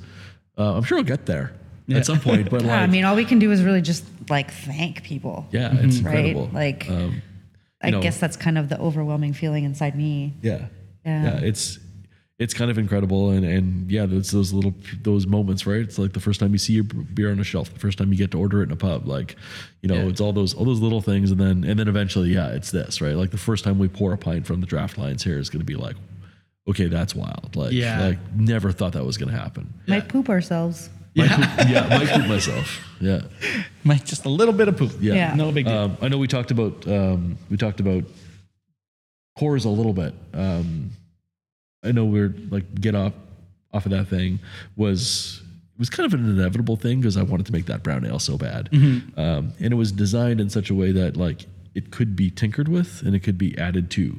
Um, so what you'll see, I mean, um, without you know giving everything away. Uh, Living in Arabica. I don't know if you've had our coffee brown ale. no, not yet. Oh. So it's it's a beer that it's the beer I get asked for the most. Really? Because it may be our best beer. But so the recipe for that is my homebrew recipe for the coffee brown Get ale. out. Yeah. Yeah. That's cool. yeah. yeah. So that get up off of that thing is actually that Great base beer. kind Yeah. of that beer minus like it's a sorry, Living on Arabica is a tweaked version of Get Up Off of That Thing. So Gotcha. um, to accentuate the coffee. Yeah. But Get Up Off of That Thing is essentially the same homebrew recipe that I started really- with. Yeah. With some, you know, pro tweaks because, Yeah. you know, you learn a few things as you as you go, right? It's got like this really approachable, like I know browns shouldn't be fruity, but there's like some fruitiness that like sings in it that is so good with coffee, especially like the Ethiopian Yep. beans that we really love Yep. and that we use in the recipe. right. Um, and I have a feeling like it would probably be really flexible with any other kind of flavors. Yeah, yeah, and that's and that's kind of the, the the big thing about that brown ale is I do love it on its own. I love the coffee version of it like a lot, um, but it's also we designed it such that a future state is that in this spot here, you will be able to come here and get different variations of it as well. That's cool. So Yeah. chocolate, vanilla, hazelnut, uh, pecan is the one I want to do the most. I'm looking forward to pecan, and chai yeah, maybe. yeah. Oh, chai. Yeah, we talked about chai. Yeah. have you used chai before? Yep. Or yeah, Yeah, have you? Not professionally, but Yeah. as on a Homebrew, homebrew scale. yeah. Yeah. Really? Yeah. What's the most outrageous ingredient that you guys have tried? Dante's perk. Oh yeah. Uh, Thai bird, uh, Thai bird chilies. Yes, Really? Yeah. What, a Thai bird chili? in a stout. Really? Yeah. Like a s- is that so? That's a spicy chili pepper. the little, the little red ones. Yeah. that are like hotter than everything. Yeah. Yeah, yeah. in a stout. In a stout. That's Yeah. insane. It was, it was a coffee stout. Yes, it was a coffee. And did that spice come through? oh too? yes. The oh, longer my it sat, God. it got hotter. Actually, some of those bottles exploded in our living room. One bottle Get exploded out in our living with room. the, like the bottle. acidity of the spice and everything. Uh, Yeah, I think it was just actually a re-fermentation in the Yeah. bottle. Oh, that okay. particular bottle. that was and the- homebrew though. yeah. yeah, yeah, it was uh, that was insane. Uh, I will never. Well, I won't say never brew that again, but I might. Yeah. Um, but I, Shout I- out to like- Harry. Yeah, yeah, that was Harry's beer. Is there something that you haven't brewed with that you want to? That's like a bucket list ingredient. That is a really good question. Um, there's a lot of fruit that I'd love to brew with that we don't really have access to. Um, you know, it's stuff like. I mean, I know we, we have access to passion fruit, but passion fruit's super expensive. I love passion fruit, Yeah. and I'd love to brew with something like that. Um, so we'll get there, um, probably on a small scale. Yeah, but if we're going to use it, like we want it to come through, so we're not going to put it in subtly, right? Well, yeah, Yeah. yeah. But at the same time, like it's it's, it's like uh, you have to be prepared to dump a whole bunch of money on these ingredients, right? Yeah. So that's, I mean, that's just an example. Is like there's just so many exotic fruits out there that I would love to use, right? Um, I'd love to use yerba, yerba mate. What is that? Uh, so it's like it's a uh, South American tea. It's really Oh. high in caffeine. Uh, Yeah, and Colin's father was born in Paraguay. yeah, so my dad's from Paraguay. So his family um, and my, my grandfather, my grandmother would sit around at the cabin in the summertime, like with these like horns with ice and like this yerba tea in it. Really? And these like crazy ornate straws. And they would drink this cold, super, super caffeinated tea. wow. Uh, and I have these fond like childhood memories of like brewing or like brewing this tea and like you know taking a sip every now and again and it tasting so herbal and crazy. Um, and I, I there's a there's a way to put that in beer. I'm sure. Uh, I'd like to use that someday, and I think I have a recipe in my head for it, but we're not there yet. Again, Yeah. would need to be a small batch because I don't think that many people would buy it. but yeah, it's one of It'd those mean more to you than, than Yes, the audience. totally. Yeah. Yeah. That's awesome. Yeah. Talking about ingredients though, like you're getting them from like all over the world. Yep. Do you like so how do you source this kind of stuff and do you run into like import issues and and like the legalities of being able to use a certain product from New Zealand or wherever in a beer?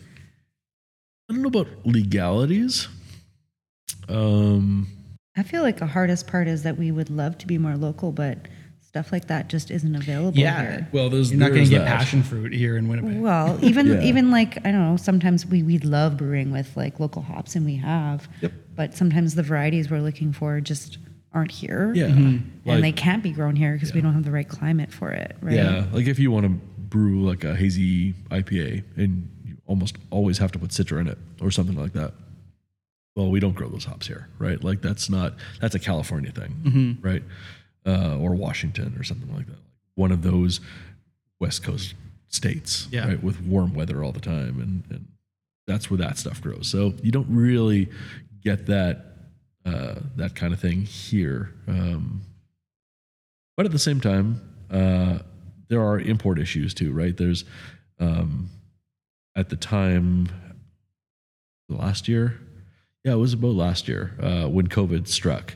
Uh, there was a problem with getting certain kinds of malt, and Golden Promise was on that list, which meant that Star Stuff was on the temporary endangered list, and we actually had a contingency plan to do something else just in case Star Stuff wasn't Which would have been horrible. it would have been horrible.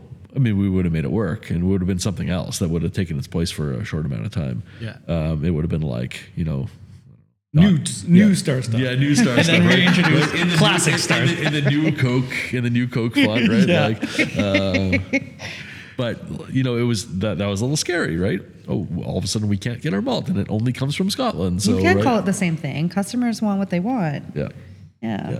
So we actually had a plan for it, and thankfully it didn't come to fruition, and we had, you know, were able to keep on going the way we do. Uh, but yeast is like that too, right? Um, sometimes yeast is just in really high demand, and certain like certain strains of yeast are just hard to to get your hands on sometimes. Um, and there's also a seasonality to some of those things, right? So like a Hefeweizen yeast, um, certain strains of that you can only get in like the spring or like the late winter when people are starting to brew for the spring. Um, beyond that, you can't get those because the yeast uh, propagator, uh, like uh, be it White Labs or Wyeast or whoever it is, decides that well that yeast doesn't really sell year round, so we're just going to shut that down for the year, and then that's it. There's no more. Unless you have like a slug of it kicking around in your brewery, then you're not making a Hefeweizen in November. I think that's always Not created anybody kind of a drink that, culture in the industry, though, too, right? Yeah. Like, so That's there's a reason why seasonal seasonals exist. Yeah, That's exactly it, right? So Yeah. there does exist that seasonality to go with the supply, I suppose. Mm-hmm. Um, so, I mean, that helps. I think that happens Right. in a lot of industries too. But Yeah. I mean, if you people don't notice it in beer, they just think, oh, okay, it's Hef season or it's Oktoberfest season. I mean, there's well, a reason the why other- that's there. Yeah, and there's a reason why you don't see like pineapple and guava beers in January, right? Yeah. Like because those fruits are not in season. Yeah, right? you just can't get them. yeah, Yeah. yeah. Um, how do you vet the suppliers to make sure the quality of the product that you're getting is up to like your standards that you'd want for your beer? Usually we'll ask for samples or we'll go by what somebody else has done. So we'll either like, you know, write an email to a supplier and say like, hey, can you send us like, and we're happy to pay for samples or whatever, but send us a couple pounds of fruit puree of some sort uh, so that we can test it out and see what it's like. Or we'll Vanilla ask bean we recently did too. uh, vanillin, yeah, Oh, vanillin. Yeah. various That stuff's extracts and things awesome. like that. Yeah, it's pretty crazy. Um, but you can reach out to your other industry contacts and say like, hey, when you brewed X beer, what did you use, right? Like, or you know, uh, coffee's a good one, right? Yeah. Like when we when we source coffee, we're going out to find the freshest, who's got the right beans, like you know, kind of like you know, you're you're picking the three roasters in the city, four roasters in the city, and which one of them can offer you the thing that you want, right? Um, and knowing like you know you want a very specific thing, so that's kind of how we we you know we'll have a conversation with them. Uh, if they're local, it's easier, obviously.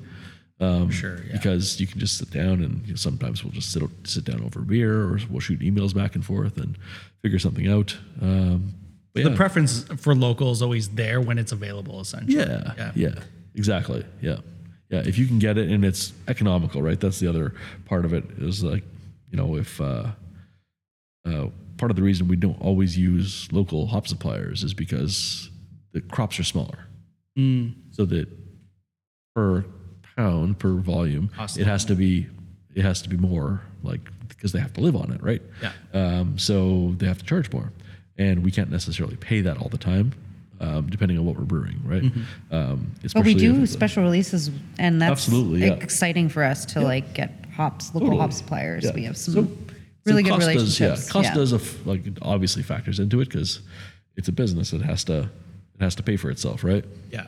You have to make money. If you're not making money, you're not well, the beer stops flowing. yeah.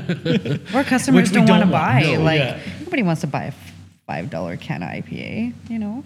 well, I mean, yeah. Or sorry, not five. I'm like, some are being sold for five. mean, it's where been are a while getting since your I beer? bought can of beer. Sorry. Christel drinks a lot for free these days. Yeah. That's how they pay me.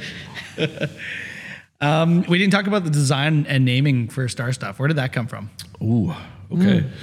So Star Stuff. That's a long time ago. Yeah, this is such a it's, it's such a long time. And we actually we came about this fairly easily. Um, Steve and I are both like big Carl Sagan heads, so we we love like Cosmos, the show, Oh, yeah. like the the, Yeah. the series.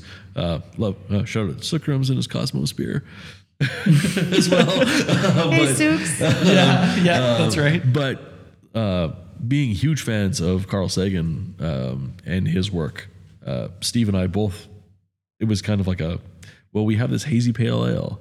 You know, what are we gonna, what are we gonna kind of call it? Well, like, can we come up with like a space thing? Like it, it, it looks kind of like, you know, starry. Like it's, it's got this like nice glow to it. It's kind of hazy, like a like a nebula or something like that. Like, you know, so we were throwing things back and forth and.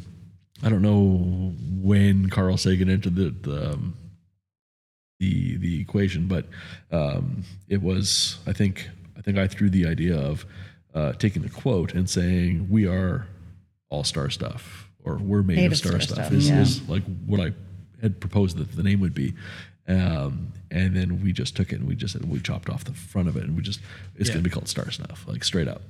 Um, and then the branding of it quickly became like, well, this is going to be a Carl Sagan tribute beer, Yeah. like, and that's why the very romantic text on the can, and it's Yeah. very, very like idealistic, scientific. Like it's it's a throw to back to most of our heroes, right? In Yeah. the science in the science community. like branding wise, I remember like our initial vision was like to try to make Carl Sagan's face out of stars. That's right. It and was. I, Like a I, I constellation started and- doing it and it, and at the time we didn't have like our newest software and my We computer old- my had the old computer, couldn't handle it. Yeah, she I- she started making stars. Yeah, and literally like it would crash. Yeah, I was would trying to make his face like So out of- every star was an individual layer that yeah, trying well, it was kind of like each like sort of suggestive element in his Yeah. face, and like you still had to make it look like him. And then my, my computer was just like, "No, I'm not not doing this." She tried so hard. Uh, Yeah, but I mean, I think like I remember also when I was making this design, I found like a, a really vintage, um, sort of like lunar or like Mars like scape that had like lots of teal and like it Yeah. was like really old. And I just remember like eye dropping the colors from there and thinking Yeah. like, I love the way this feels. Because It's we- got a vintage feel. That's Yeah. what I'm happy you said that because that's the vibe I got from Yeah. it. That's that cool. vintage That's all vibe. from the color, I guess, too, And- right? Yeah. Yeah. once we realized we couldn't do the the Sagan's face in stars I'm glad it didn't thing, go that way. Um, I am too now, but it was kind of a bummer at the time because it was going to be like this really beautiful thing, and then we and then we kind of like Steve and I actually went to a hockey game. We're sitting there in the in the then MTS Center, and we're. Uh, we're we're actually googling pictures of like vintage space things like Buck Rogers or like uh, uh, Flash Gordon, and we're sending pictures of those things to Christel and being like, these are like the vintage space things we know, right? Because This is how You know. all the designs go. because Carl Sagan is a vintage space guy, right? They send me pictures right? of things The they like. The thought process is insane. Right? Like I admire that so much. So- the rabbit fun. holes that you can go Oh my down and goodness. yeah. Yeah. So we're sitting there at this hockey game, googling and sending poor Christel all these pictures that are just like she's like, "You want like scantily clad women with lasers?" Like, no, no, no, no, no, no, no, no, no, no. But I'm like, 'cause these I can do that. Inspiration. we want inspiration.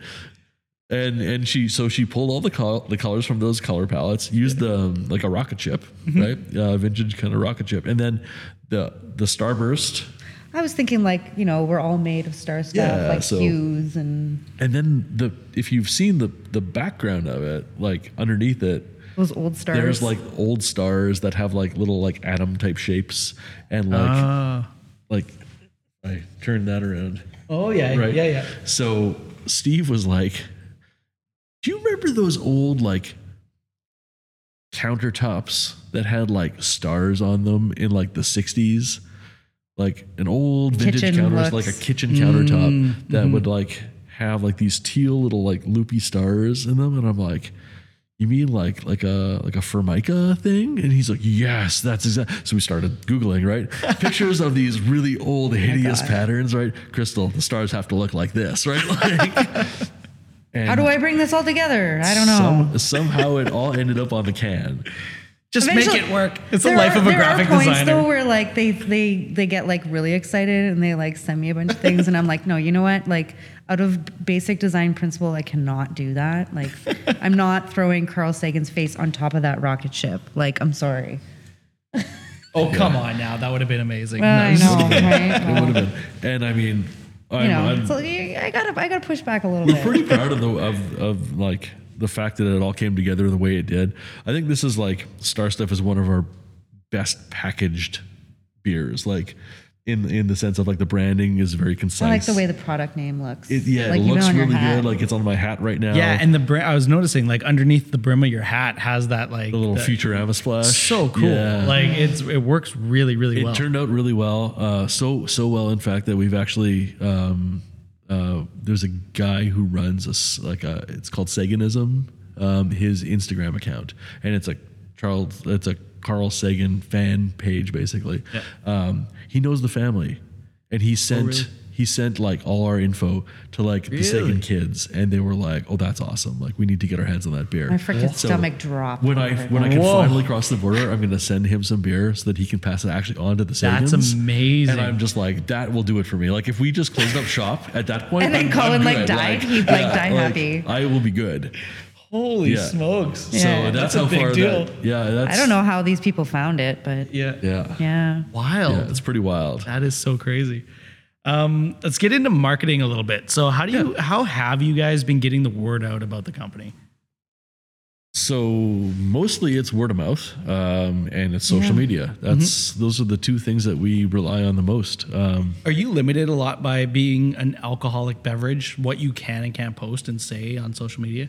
You'd think so, But we get away with a lot yeah, of but shit. we, we can we, we have We're not also gotten in small trouble. enough Yeah, that we- I don't Yeah, think you're gonna we're fly on the under the radar. radar, yeah. Yeah. yeah so we i mean we we we're fairly quiet as far as like you know we try not to you know tell people to go out and get blasted on the weekend or anything like No. that like we, Yeah. that's not what we're into Drinking responsibly is also a hashtag we use. yeah um and i think it's it's one of those things where you just um i don't know you have an audience you have a voice we talk about things that we care about and mostly talk about the beers that we make Yeah, and legally, from a- from a legal po- mindset, like it's very clear on our social medias that we are a brewery, right? So, I mean, even if our cans may suggest, you know, maybe, I mean, they don't suggest soda pop, but say they were. I mean, I feel like if somebody was to look us up, it would be very clear that we're a brewery and we Yeah. sell alcohol, right? Yeah, and I mean, from the marketing perspective, like we don't have a marketing budget, so we're not paying for any advertising anywhere ever. It's out of Um, our Not yet, anyway. I shouldn't say ever. One day we will, I'm sure, when we have some money um, that isn't sunk into this place. Um, and and that's kind of it, right? Um, it We're lucky to have a lot of like friends that support us on social media. Uh, we've had we have a close friend who did a lot of like a little bit of social media management temporarily and has good eye with the camera. yep. Uh, all really merch helps too, grassroots. like you say. Uh, Yeah. Every T-shirt's an advertisement, right? That's right. Yeah. I mean, if you can get your product being worn by so many people, people That's are right. going to ask questions about it. Yep. So I mean, I've seen DMC T-shirts in the wild. I've seen DMC hats in the wild. Um, that that speaks volumes. Um, other than that, like we really don't have a huge marketing plan. Um, and this, Uh, events, I think, are also like something that's taken for granted a lot for uh, marketing. I feel like that's also a great way that you guys have gotten your word out about your company as well, and a lot of breweries do. And Yeah. I think about um, like uh, like we mentioned already, Flatlanders being one of the bigger ones here in Winnipeg. Yep. Um, like. I want to spend some time on that. Can you, for anyone listening, can you sort of explain what Flatlanders is? Sure. So Flatlanders uh, is, I mean, for all intents and purposes, a beer festival. Um, it's a beer festival that's put on by the True North Foundation, uh, and it's run at the uh, at the arena. So the what is now the Canada Life Center. Um, it basically started out as um, an exhibition for the liquor mart stores to run promos on their products and have people taste all the beers. As local breweries became more of a thing, uh, they've now actually segregated everything so that all the non-locals go to the top floor and all the locals go to the ice level, and people actually walk around on the ice level, tasting local beers. Uh, it's a party atmosphere. It is. It's like it's a good time. Yeah. I I love Flatlanders. I do too. It's What- the- exhausting. The, like the different breweries there look like they're clearly having a good time. Yes. Like they're working with each other. There's a lot of that community. Yep. uh, and the- the, people there are the exact same way. Every time I've gone, I only spend the time at the ice level. Yes. And it's like, oh, we got to go upstairs. And there's a whole nother international man. section That's upstairs. right. We've Yeah. lost a CO2 canister and Granite Glass is right there. Like, you know, Yeah. here's your CO2 canister. Like, yeah, it's way to save the day, buddy. it's uh it's it's great like you know it's kind of one of those days where um we don't all get a lot of time to spend with each other um, in the industry when your uh, your production schedule is seven days a week or your tap room is open seven days a week or whatever right? It's hard to get out and get to all the places um, and unfortunately that's just being in the service industry that way you kind of just have to right? Like you're you're, you're entertaining people all the time right? Uh, or you're making beer one or the other so flatlanders is one of those times that we all get to get together and we'll go for lunch on the saturday always uh, so a whole bunch of brewers will go out and it's kind of like oh this is where all the brewers are. Like if you walked into a restaurant and there's like a table of like 40 people and it's like, oh, I found the brewers, right? Like they're all sitting and they're all drinking, right? And they're all having a great time. And there's the war stories over the year, right? That everybody's catching up on. Um, and that's essentially what, yeah, Flatlanders is. It's uh it's just a, it's a good time. And uh, it's and a it's for marketing charity opportunity too, too, right? right? Yeah. Isn't it? It is. It's put on by the. so it's I didn't fun- know that. Yeah, Yeah. it's a fundraiser for True North. All the Center. beer Or is donated. True North Foundation. Interesting. Yeah. Oh, wow. Yeah. That's awesome. So so basically, it ends up being it is a great marketing opportunity for us because is an audience of people that may or may not know who we are. Um, certainly, when we started, like our first year out, right? It That was our like- that was our announcement. that was our announcement. We basically announced we were opening up a brewery, and then like a week later, it was Flatlanders time. Really? Yeah. That was the big kickoff. Yeah, so Holy that was our first time ever pouring a beer for anyone was at Flatlanders. Yeah. Wow. Oh, and, and we were not happy with it, but people were so nice. Yeah, they were, and they loved it so much, and people still ask for that stupid beer. What, Like- what, what, the orange one? Yeah, yeah. I, I told we're gonna we're on, on our like 10th anniversary here. We're gonna Make brew it. it. We're gonna Yeah. do it. Yeah, One hundred percent. I might have to make it sooner because like people will kill me if I don't. Uh, but yeah, it's it's insane. It's insane.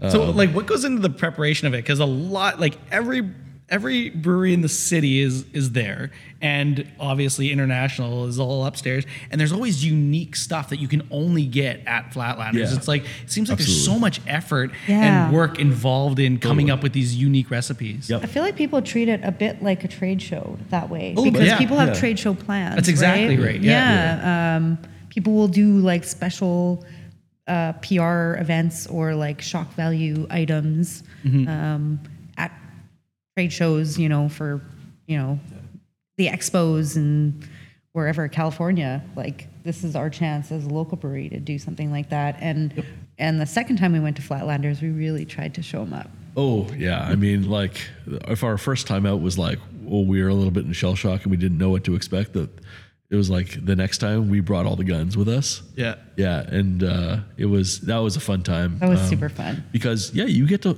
It's a bit of a flex, right? You can you can show off what you can do. Uh, you can have some fun brewing, right? Which is is great. Yeah. Uh, it's what every brewer wants. It's it's you know if you you want to brew with some weird ingredient, right? You want to brew with saffron? Okay, this is your chance to Mm-hmm. Brew with it. saffron. Yeah, Like, it's going to cost exactly. me three thousand dollars, but you know, hey, put in the marketing budget. uh, uh, but you know, it's it's one of those times, right? You can do that. Um, it uh, What were some of the like unique brews that you did for Flatlanders? so like the the last time um, Hmm. the last time we do it, and, and this is kind of a general philosophy at DMC is we don't want to do festivals where we can't give you something you can't get elsewhere. There's no point in this. I dislike the idea of somebody paying for a ticket to a beer festival and then walking in and being like, "Oh, well, they're pouring their three core beers." Sure, I'm can get a star Like- stuff here. Yeah, like I can Yeah. get that anywhere, right?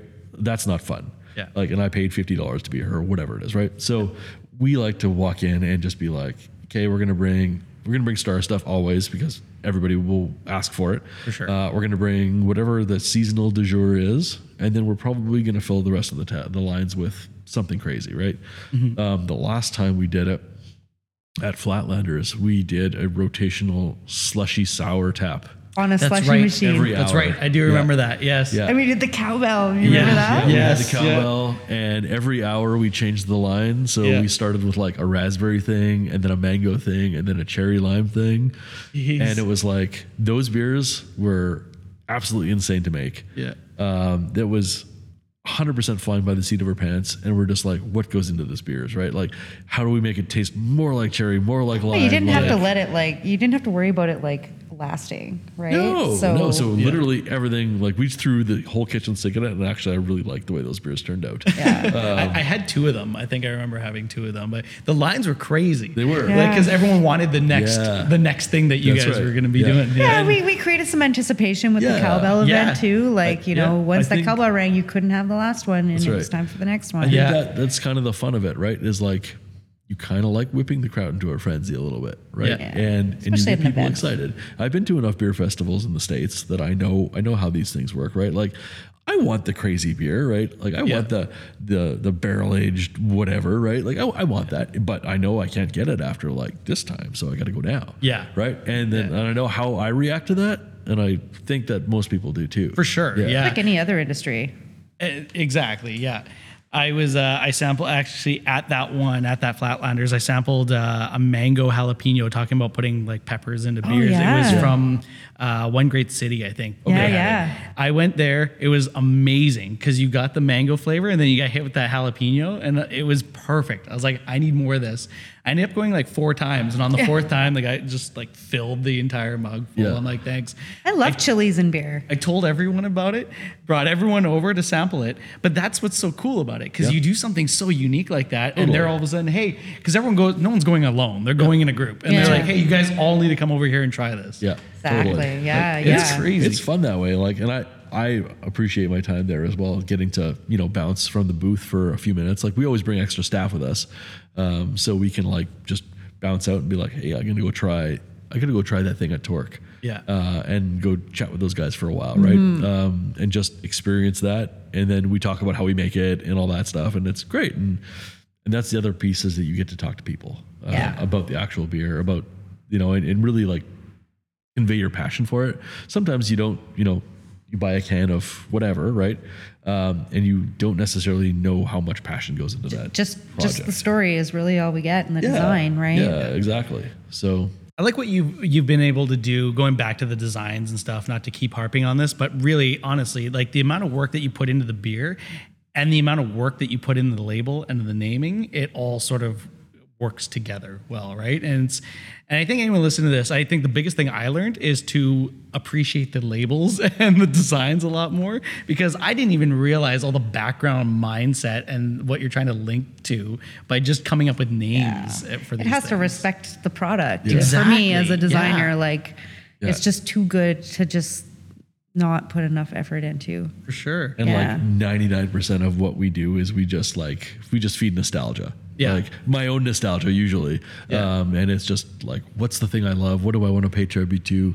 And I mean, you'll see it with the beefcake beer, right? It's Yeah. like- so speaking of which, Yeah, we should we should probably track go around that. that one. Okay. All right. So we got the uh, the famous beefcake now poured. Famous Cheers, beef- guys. Cheers. Cheers. All right. I gotta try this.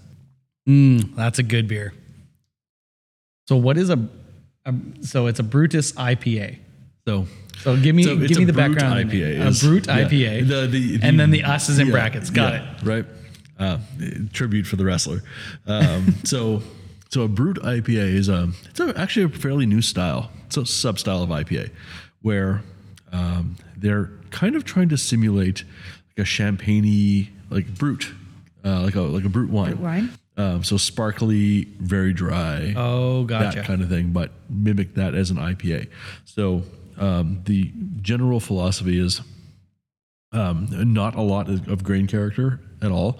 Um, and they add a special enzyme um, that actually breaks down all the complex sugars that are left in the wort after fermentation's done Okay. and allows the yeast to keep on eating. Makes it so dry. So it Really? breaks. I, I get that dry on the tongue as Yeah. soon as like that after. Yeah, exactly. interesting. So all that comes from like this enz- enzyme that's breaking down sugars and allowing the consumption of all the sugars to be run basically until it's the same gravity as water. Like it is nothing left in it once it's done. Just some flavor from the grain, but but no sugar. Um, and then uh, it's supposed to be fairly um, fairly smooth as far as like the bitterness goes, but then just high hop um, in late hops to like accentuate whatever character you're trying to actually bring out with the hop. So um, and then carbonating it fairly high so that you get this sparkly kind of brut type IPA. smells good too. Like it's got a different smell to it. We use some really wonky hops for this one, so it's really out there. Hallertau? No, we uh, our first actually. If you if you came to Winnipeg Beer Fest a couple years ago before At the COVID Fort Gibraltar. at the Fort Gibraltar, we did a version of this beer, um, but we did use Hallertau Blanc Oh, for right. that, um, and that was the we were looking for the white winey kind of note that comes with Hallertau Blanc hop, but this one we decided that we'd go completely off the wall. We'd pick three like really different hops. So we used Green Bullet and I think Belma. Yeah. Belma. Where are those sourced from? Um, so we were able to get them from our supplier. Uh, Belma's a U.S. hop. Green Bullet is from New Zealand. I was going to say, it's Yep. got to be a New World one. Yep. And uh, third is it Brew One? Can you, it's YTT. YET. Sorry. Oh, okay. So YET, another another uh, New Zealand op. I'm impressed with your eyesight to be able to read it from there. Uh, yeah, I didn't realize that. I know his his his mom is like visually impaired and he's got 20/20 vision. yeah, I inherited all those genes. yeah.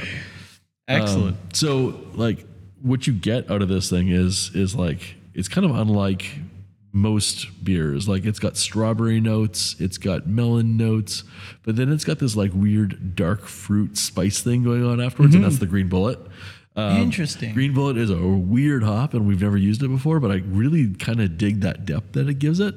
Um, it's not what you would expect for something that looks like that, yeah. right? Because it's very pale yellow. It is very. That's what I was noticing. Like it's like a lot of these these flavors come through that like foggy beer that you kind of get, and it's like crisp. Yeah. it's crazy. Mm-hmm. It's it's a very strange blend of hops, but mm-hmm. I kind of like it. I kind of like messing around with palates that way because you know what you see is not necessarily what you get in this case. Yeah. Yeah. So for the naming, it was honestly just because of the brut IPA, and Yeah. it, everything just snowballed from there. if you go on Untappd and you search Brut IPA, Yeah. there's about a billion of them that are named Et Tu Brute. oh, really? Like so many, like every second one. Yeah. Let's say um, because you know it's the the, the classic line, right? Mm-hmm. Um, and that's just just the way people go. I guess when they they don't check if anybody else has done it. um, so we we're trying to find another way to use the word brute, right? In in uh, our naming,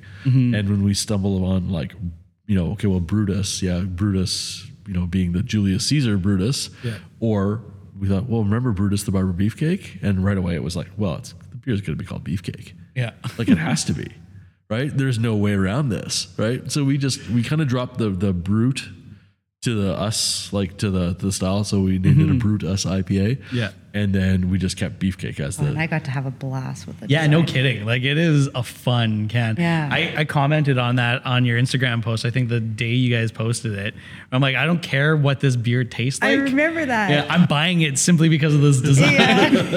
like I said, like I was a fan of WWF, so it was it brought back those memories, Yeah. right? and and i know Christel like your experience with with wwe is Very limited. so limited But I just had to do a little bit of research with you guys and Yeah. talk about it. And I, I think that's how all then- our labels end up going is like they have a name. Uh, sometimes I contribute. Yep. Um, but we just talk about it. And then I'm like, I, all these like images just kind of come up in my head and then and then you know sometimes I'll put together like a few options but most of the time my first inclination because I'm so close with them it just organically comes and We talked I'm really like- lucky that way because I work in a commercial design sense and it's never that way. we talked about like doing some different things on the can. Like we talked about doing a silhouette with like uh like an animal print thing and like kind of like putting his frame around like and then making the scissors stand out like on the silhouette and then we, we was like well no no no like like really it's the animal print that like everybody Yeah, wants people right will Like, know. so Yeah. let's just wrap the whole thing in animal print Yeah, and it that stands out. Oh, yeah. like you can't miss that on a shelf. yeah it is the loudest thing on the shelf and like i said we're probably going to do a few more of them with different hops Oh, that's so cool. um, but we're just going to change the animal print God, time. if you did a whole wrestler theme lineup one time, like Somebody asked me for that, and I was like, I do want to do that, but I also don't want to get sued by Vince McMahon. well, you would have no chance in hell No. winning that. oh, I love it. I love it. That is so cool. I got kind of got off topic of where we were talking about. We were um, we were chatting about uh, flatlanders, and I wanted to talk about that community aspect. Yeah. Um, because you said like it it is like this big get together. You guys are all busy all the time, so now you're getting together, having dinners, sharing trade, you know, horror stories, nightmares, and stuff that have happened. Right. Yep. Um, there is in. It's funny, like in the world, there's always competitors, but in this world, it doesn't really seem like there's competitors. Like it's community over competition. Um, how does that help grow the industry? So we there's this there's this uh, overwhelming sense of us versus them in the craft beer world, right?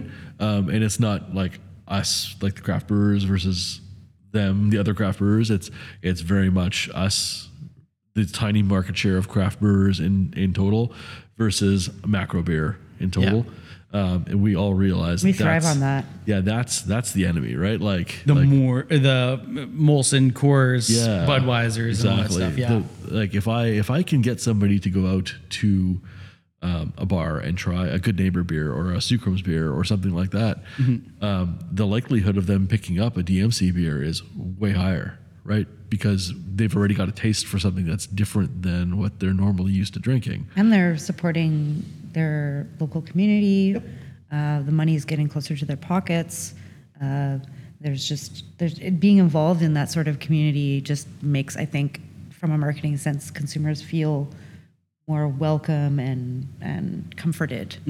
Yeah. Yeah. So I mean, the people if people know that yes, that any money that they spend goes back into their community, um, and on top of that, uh, anything that we can do to uh, kind of push people in that direction is better. Um, you know, if if uh, any of those brewers, like you know, all all our friends in the brewing world, uh, we all feel the same way. I'm I'm assuming. Um, I know from the ones that I've talked to for sure. It's it's it's a very much a uh, well if we if we can sell more beer than the macro guys, right? Then we get to survive a little bit longer. Yeah. Uh, so we will help each other to those ends because yeah, it's it's very much like a hey, we're all in this together, and Yeah. like like the enemy is way bigger than we are. Like we can't compete. Like even we combine, if we combine with Fort Garry, if we combine with Trans Canada, right? If we combine with Torque, like you know. Th- Three of the bigger breweries in the province, we still can't match that. Like it's not even close, right? We could take all the craft breweries in Canada, and I don't think we could still compete with that. Yeah, but creating that spirit Absolutely. definitely like it sways consumers' decisions, and I think sure. that's always how it is in any industry. Um, but it just happens to be super apparent in the craft beer industry.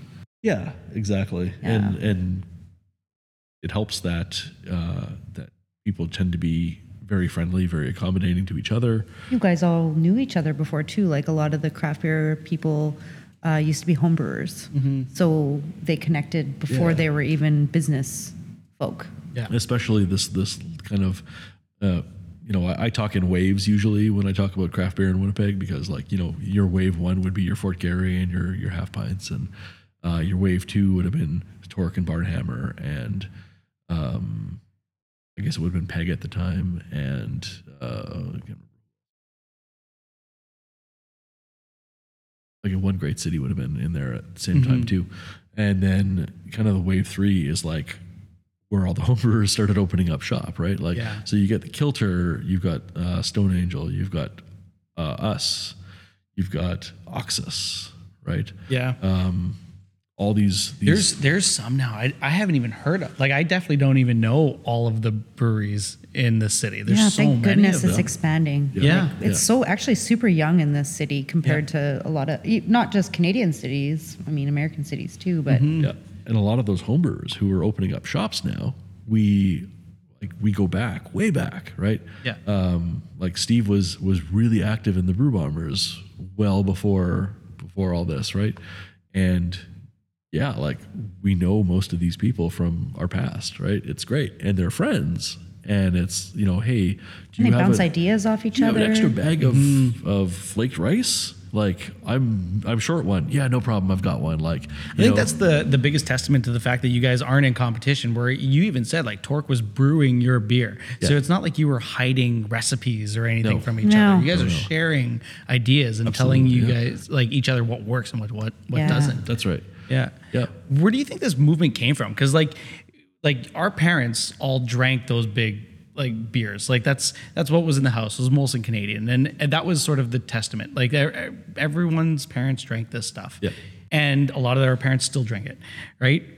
Why did this movement and this mentality kind of shift to now everyone prefers these craft beers? Crazy question. It Yeah, and it, it really took off within the last like few years. Like it's yeah, crazy. Yeah, here it's been the last few years. I mean, I, you have to look at as a whole. Like if you go back into the like mid '90s in the U.S. when craft breweries really started popping up, right? Your Sierra Nevadas and your New Belgiums and and um, Oskar Blues and things like that. These big, what are now big brands, were small brands, right? Stone was another one, right? Um, right about that time, where people just, for whatever reason, decided they liked flavor in their beer, right? Like uh, West Coast uh, IPAs really, really pushed that limit a little bit and just they turn people onto hops. Yeah. And I, I've said it before, and I'll say it again. Hops are I, they're addicting. Like, like once you've had a hoppy beer, like you want another one. Yeah. Like, like, and then you're kind of like you're hooked. Right? As soon as I got onto it, I hooked my father-in-law onto it. And he used to drink like yeah, like Keith's or something like that too. And Yeah. and he told me, I remember it was years ago when I finally got him into it. He's like, Yeah, I can't touch that stuff anymore. Right. I know. I he, need to only he told me that when I beer. started dating him. He was like, I'm going to ruin it for you. I'm going to ruin all the big beers for you. That's what it is, yeah. But I mean, to, to, to add to like, you know, the, the, the technical side of what you're saying, I feel like a lot of it is also culture, right? Mm-hmm. Like, I think our generation and the consumers of like craft beer are really like, uh, they, they want to support local. So local is obviously like associated with craft beer. Doesn't Mm-hmm.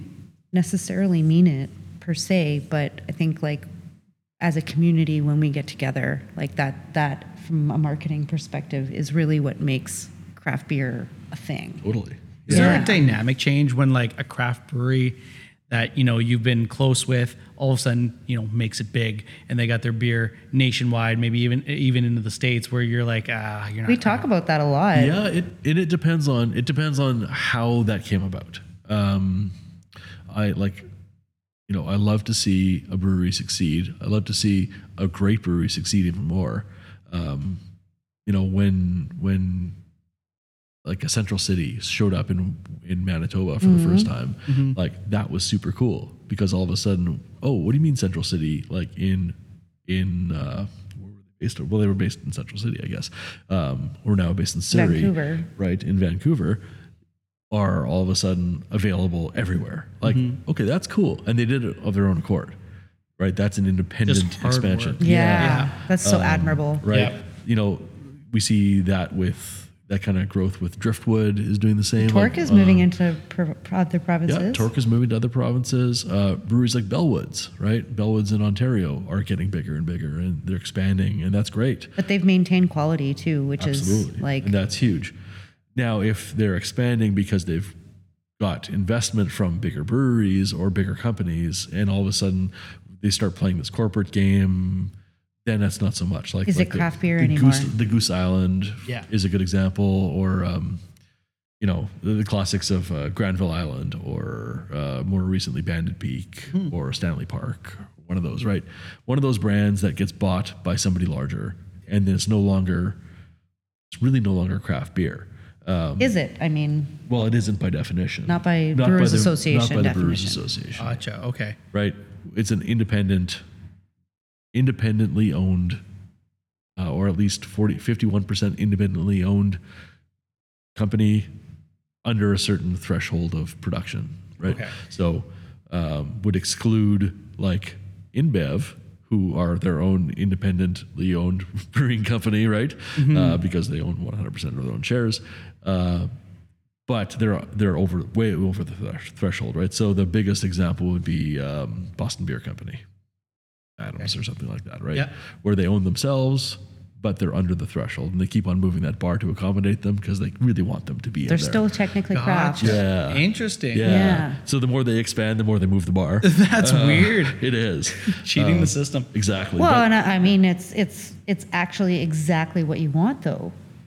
It is. It is because it means it's an that ideal the biggest, situation. The biggest independent players are getting bigger. That's Yeah. that's what it means. Uh, unfortunately, there are casualties like New Belgium recently Mm, so uh, was was sold. Um, Ballast Point before that. Mm-hmm. Um, really, really respected breweries uh, that that just they got sold to a larger company, and unfortunately, like you know, that's that. I feel that as a loss. Yeah. I mean, For- I don't know our how much we're Yeah. like allowed to say that kind of thing, but No, no, like we're allowed to that's that. definition wise, Yeah. it changed. Yeah, and I mean, I think the whole industry feels that, right? And it's it's a moment of sadness, right? That like this once great company, once great pillar of the craft community, um, has gone to the other side, right? Um, I know there are circumstances that sometimes you can't control. Um, Elysian Brewing is another one of those that unfortunately met the same fate. Um, but once you start getting bigger and you start uh, having less control over your own company, sometimes that happens, right? Yeah. You can take on other shareholders, they have more say, all that stuff, right? Uh, so net, more boardroom crap and less actual ground, right? Just losing sight of what why you started the company to begin with, right? That Yeah. that is unfor- unfortunate. Yeah, it, and it hurts to watch that happen. But again, um, Do you blame them though? I mean, well, depends on who you, who yeah. it is, right? I mean, And the motive behind it, I guess, millions right? of dollars. Like maybe I'll just start my own other brewery. Yeah. Yeah. yeah. If Molson came knocking on your door and wanted to buy Devil May Care for a million bucks. I, I've joked about that. Yeah, we before. have. Yeah. Uh, I, I, like, and I, I, every time I joke about it, I say, yeah, I'll sell it. Like, And I, sell and I, it. and I tell him, I I'll- tell him he should go fuck himself. Yeah, yeah. I'll, I'll sell it and I'll walk away and I'll come back and I'll build a million dollar brewery. Taking all your old right? recipes. Yeah, exactly. Yeah, yeah. They couldn't make them the same I'm anyway. gonna brew star things and get up, get up off of your thing. And, um, yeah, no, but it's one of those like I, I don't think I could sell it for a million bucks at this point. Like I think we're too far down that rabbit hole. Um, you know, if somebody walked much in excitement and, right and you now. were, um, Yeah. and if you were Ballast Point, this is the classic example. They got bought for like a million, a billion Oh dollars. man, their beer was so good. Really? And they were they were worth a billion dollars. It was Yeah, all very absolutely inflated. they were. But somebody offered them a billion dollars, and I, I understand why they would have taken it yeah. because they were That's just a lot of money. Oh, a their sculpin beers Yeah. are just oh yeah they made some really great beer. Yeah. So R.I.P. I think they're back in independent hands now because I think they got sold off again. yeah. Yeah, because they weren't very profitable. Well, everybody knew. Yeah. So anyway, yeah. so big props to the breweries that actually do expand, do get national like distribution, And still keep uh, it craft. and still keep it real. Like, like I love to see that, and like, you know, those are the those are the companies that we need to look at and be like, you know, everybody should applaud them because they're they're doing what. They're, they're, they're, they're keeping it very craft real and, and Yeah. that's that's exactly Humble. what we all want. Yeah. For sure. Yeah. Yeah. That's excellent. Yeah. Um, and talking even more about the industry, so one one bigger point that happened more recently on social media, uh, I guess the controversial touchy point is obviously about equality in the workplace, and there's been a lot of claims, um, like obvious, like really horrible stuff happening in breweries with sexual harassment and mistreating and What are you? What are you? So, what's your take on that? But what are you? More importantly, what are you doing at Devil May Care to sort of make the industry better as a whole? That's a really good question. Um, it's it's a really unfortunate thing, um, and I guess some people at some point um, had been maybe unfortunately deluded into thinking that we were uh, immune to that, right? That like craft craft beer somehow did, like like transcended the evils of the world, right? like, yeah, because it goes hand in hand with like shop local, the modern movement, Yeah. and it's like oh, like everything's equality in the modern movement. Exactly. So why Yeah. wouldn't craft beer be? Right. Um, and unfortunately, uh, like even as recently as I think a year ago, uh, Sam Calagione, who is the CEO of Dogfish Head Brewing, um, basically said, "Well, craft beer is ninety nine percent asshole free." Right? It was a famous quote that he said. You know, like I don't think that's true. Like it's like anything. It's like any business is is hu- like society's not ninety nine percent asshole free, right? Like Yeah. Where do you, get know, these numbers from? like I, I, I wish it was. I really wish it was, and I wish everybody was was there to do um, nothing but great, right? And and and do well by their fellow people and, and all that stuff. Um, unfortunately, it's it's catching up, right? And so there's a lot of that um, going on right now, and and and all the stories are absolutely heartbreaking. Like just Yeah. like I think I spent four days on social media. Every any moment I could get, I was back on and I was reading stories. he was really trying hard to be aware. and I was it all. absorbing it, right? Yeah. Because I mean, to a certain degree, like I'm I'm a white male in a predominantly white male industry, um, and I own a company, which is not great optics wise, I suppose. Um, you know, it is what it is. Uh, but all I can do is learn right now, right? So reading stories and absorbing all that is is the best that I can do, and like try to not replicate the mistakes of the people that came before us. Um, and that sounds great, but it's not really actionable. Um, so setting setting our goals. We've we've Yeah. set goals. and we are a small company. Like like I said, there are three employees in this company, um, and going forward, obviously, uh, we have very very strict ideas of uh, the diversity that we should embody in our company, um, and empowering employees and making sure that uh, everybody feels like they can make positive changes within the company.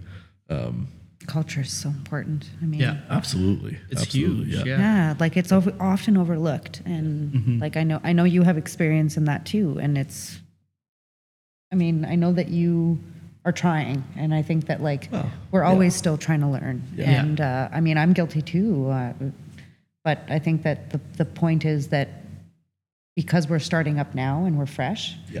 We have a chance to make a clean slate and do it right And I think that's the that's the key is that we are in a position where we can we can start with a great culture, like because we haven't really even started yet. That's the we have no culture. We have three people that kind of do what we do.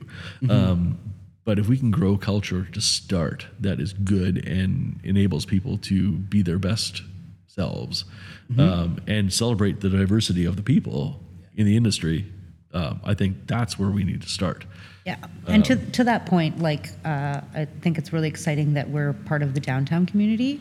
Yep. Um, we're really looking forward to being active here, um, getting to know the businesses that are local, uh, trying to um, be marinated into what downtown culture is, and we love downtown. Like Yeah. Colin and I, and, and and Steve, I know for sure, is really excited about this location, and it's going to be really important for us to make that part of us as well. Yeah, and to tag team onto that, like we know that there are lots of social issues downtown. Like we're well aware of it. You know, Yeah. we lived down here for quite a long time, and um, I believe that everybody here has like everyone deserves a chance. Yeah. Um, and I think a lot of the people in our area here uh, deserve more than they have. Yeah. So we're gonna try and build a community uh, around doing better and helping to helping to help the community. Right, we always preach that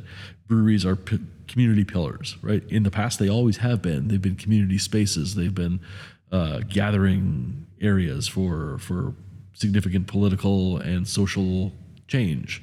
Um, especially if you go into like into Europe, uh, in, like you know in the past ages, right? Um, but I think we can do that here as well, and I Yeah. think that is something that really uh, resonates with us just as individuals, right? Want to make very very positive changes, and hopefully we can get there. Yeah. Yeah. That's exciting. And like and it's amazing that you're already thinking about that and have that in place.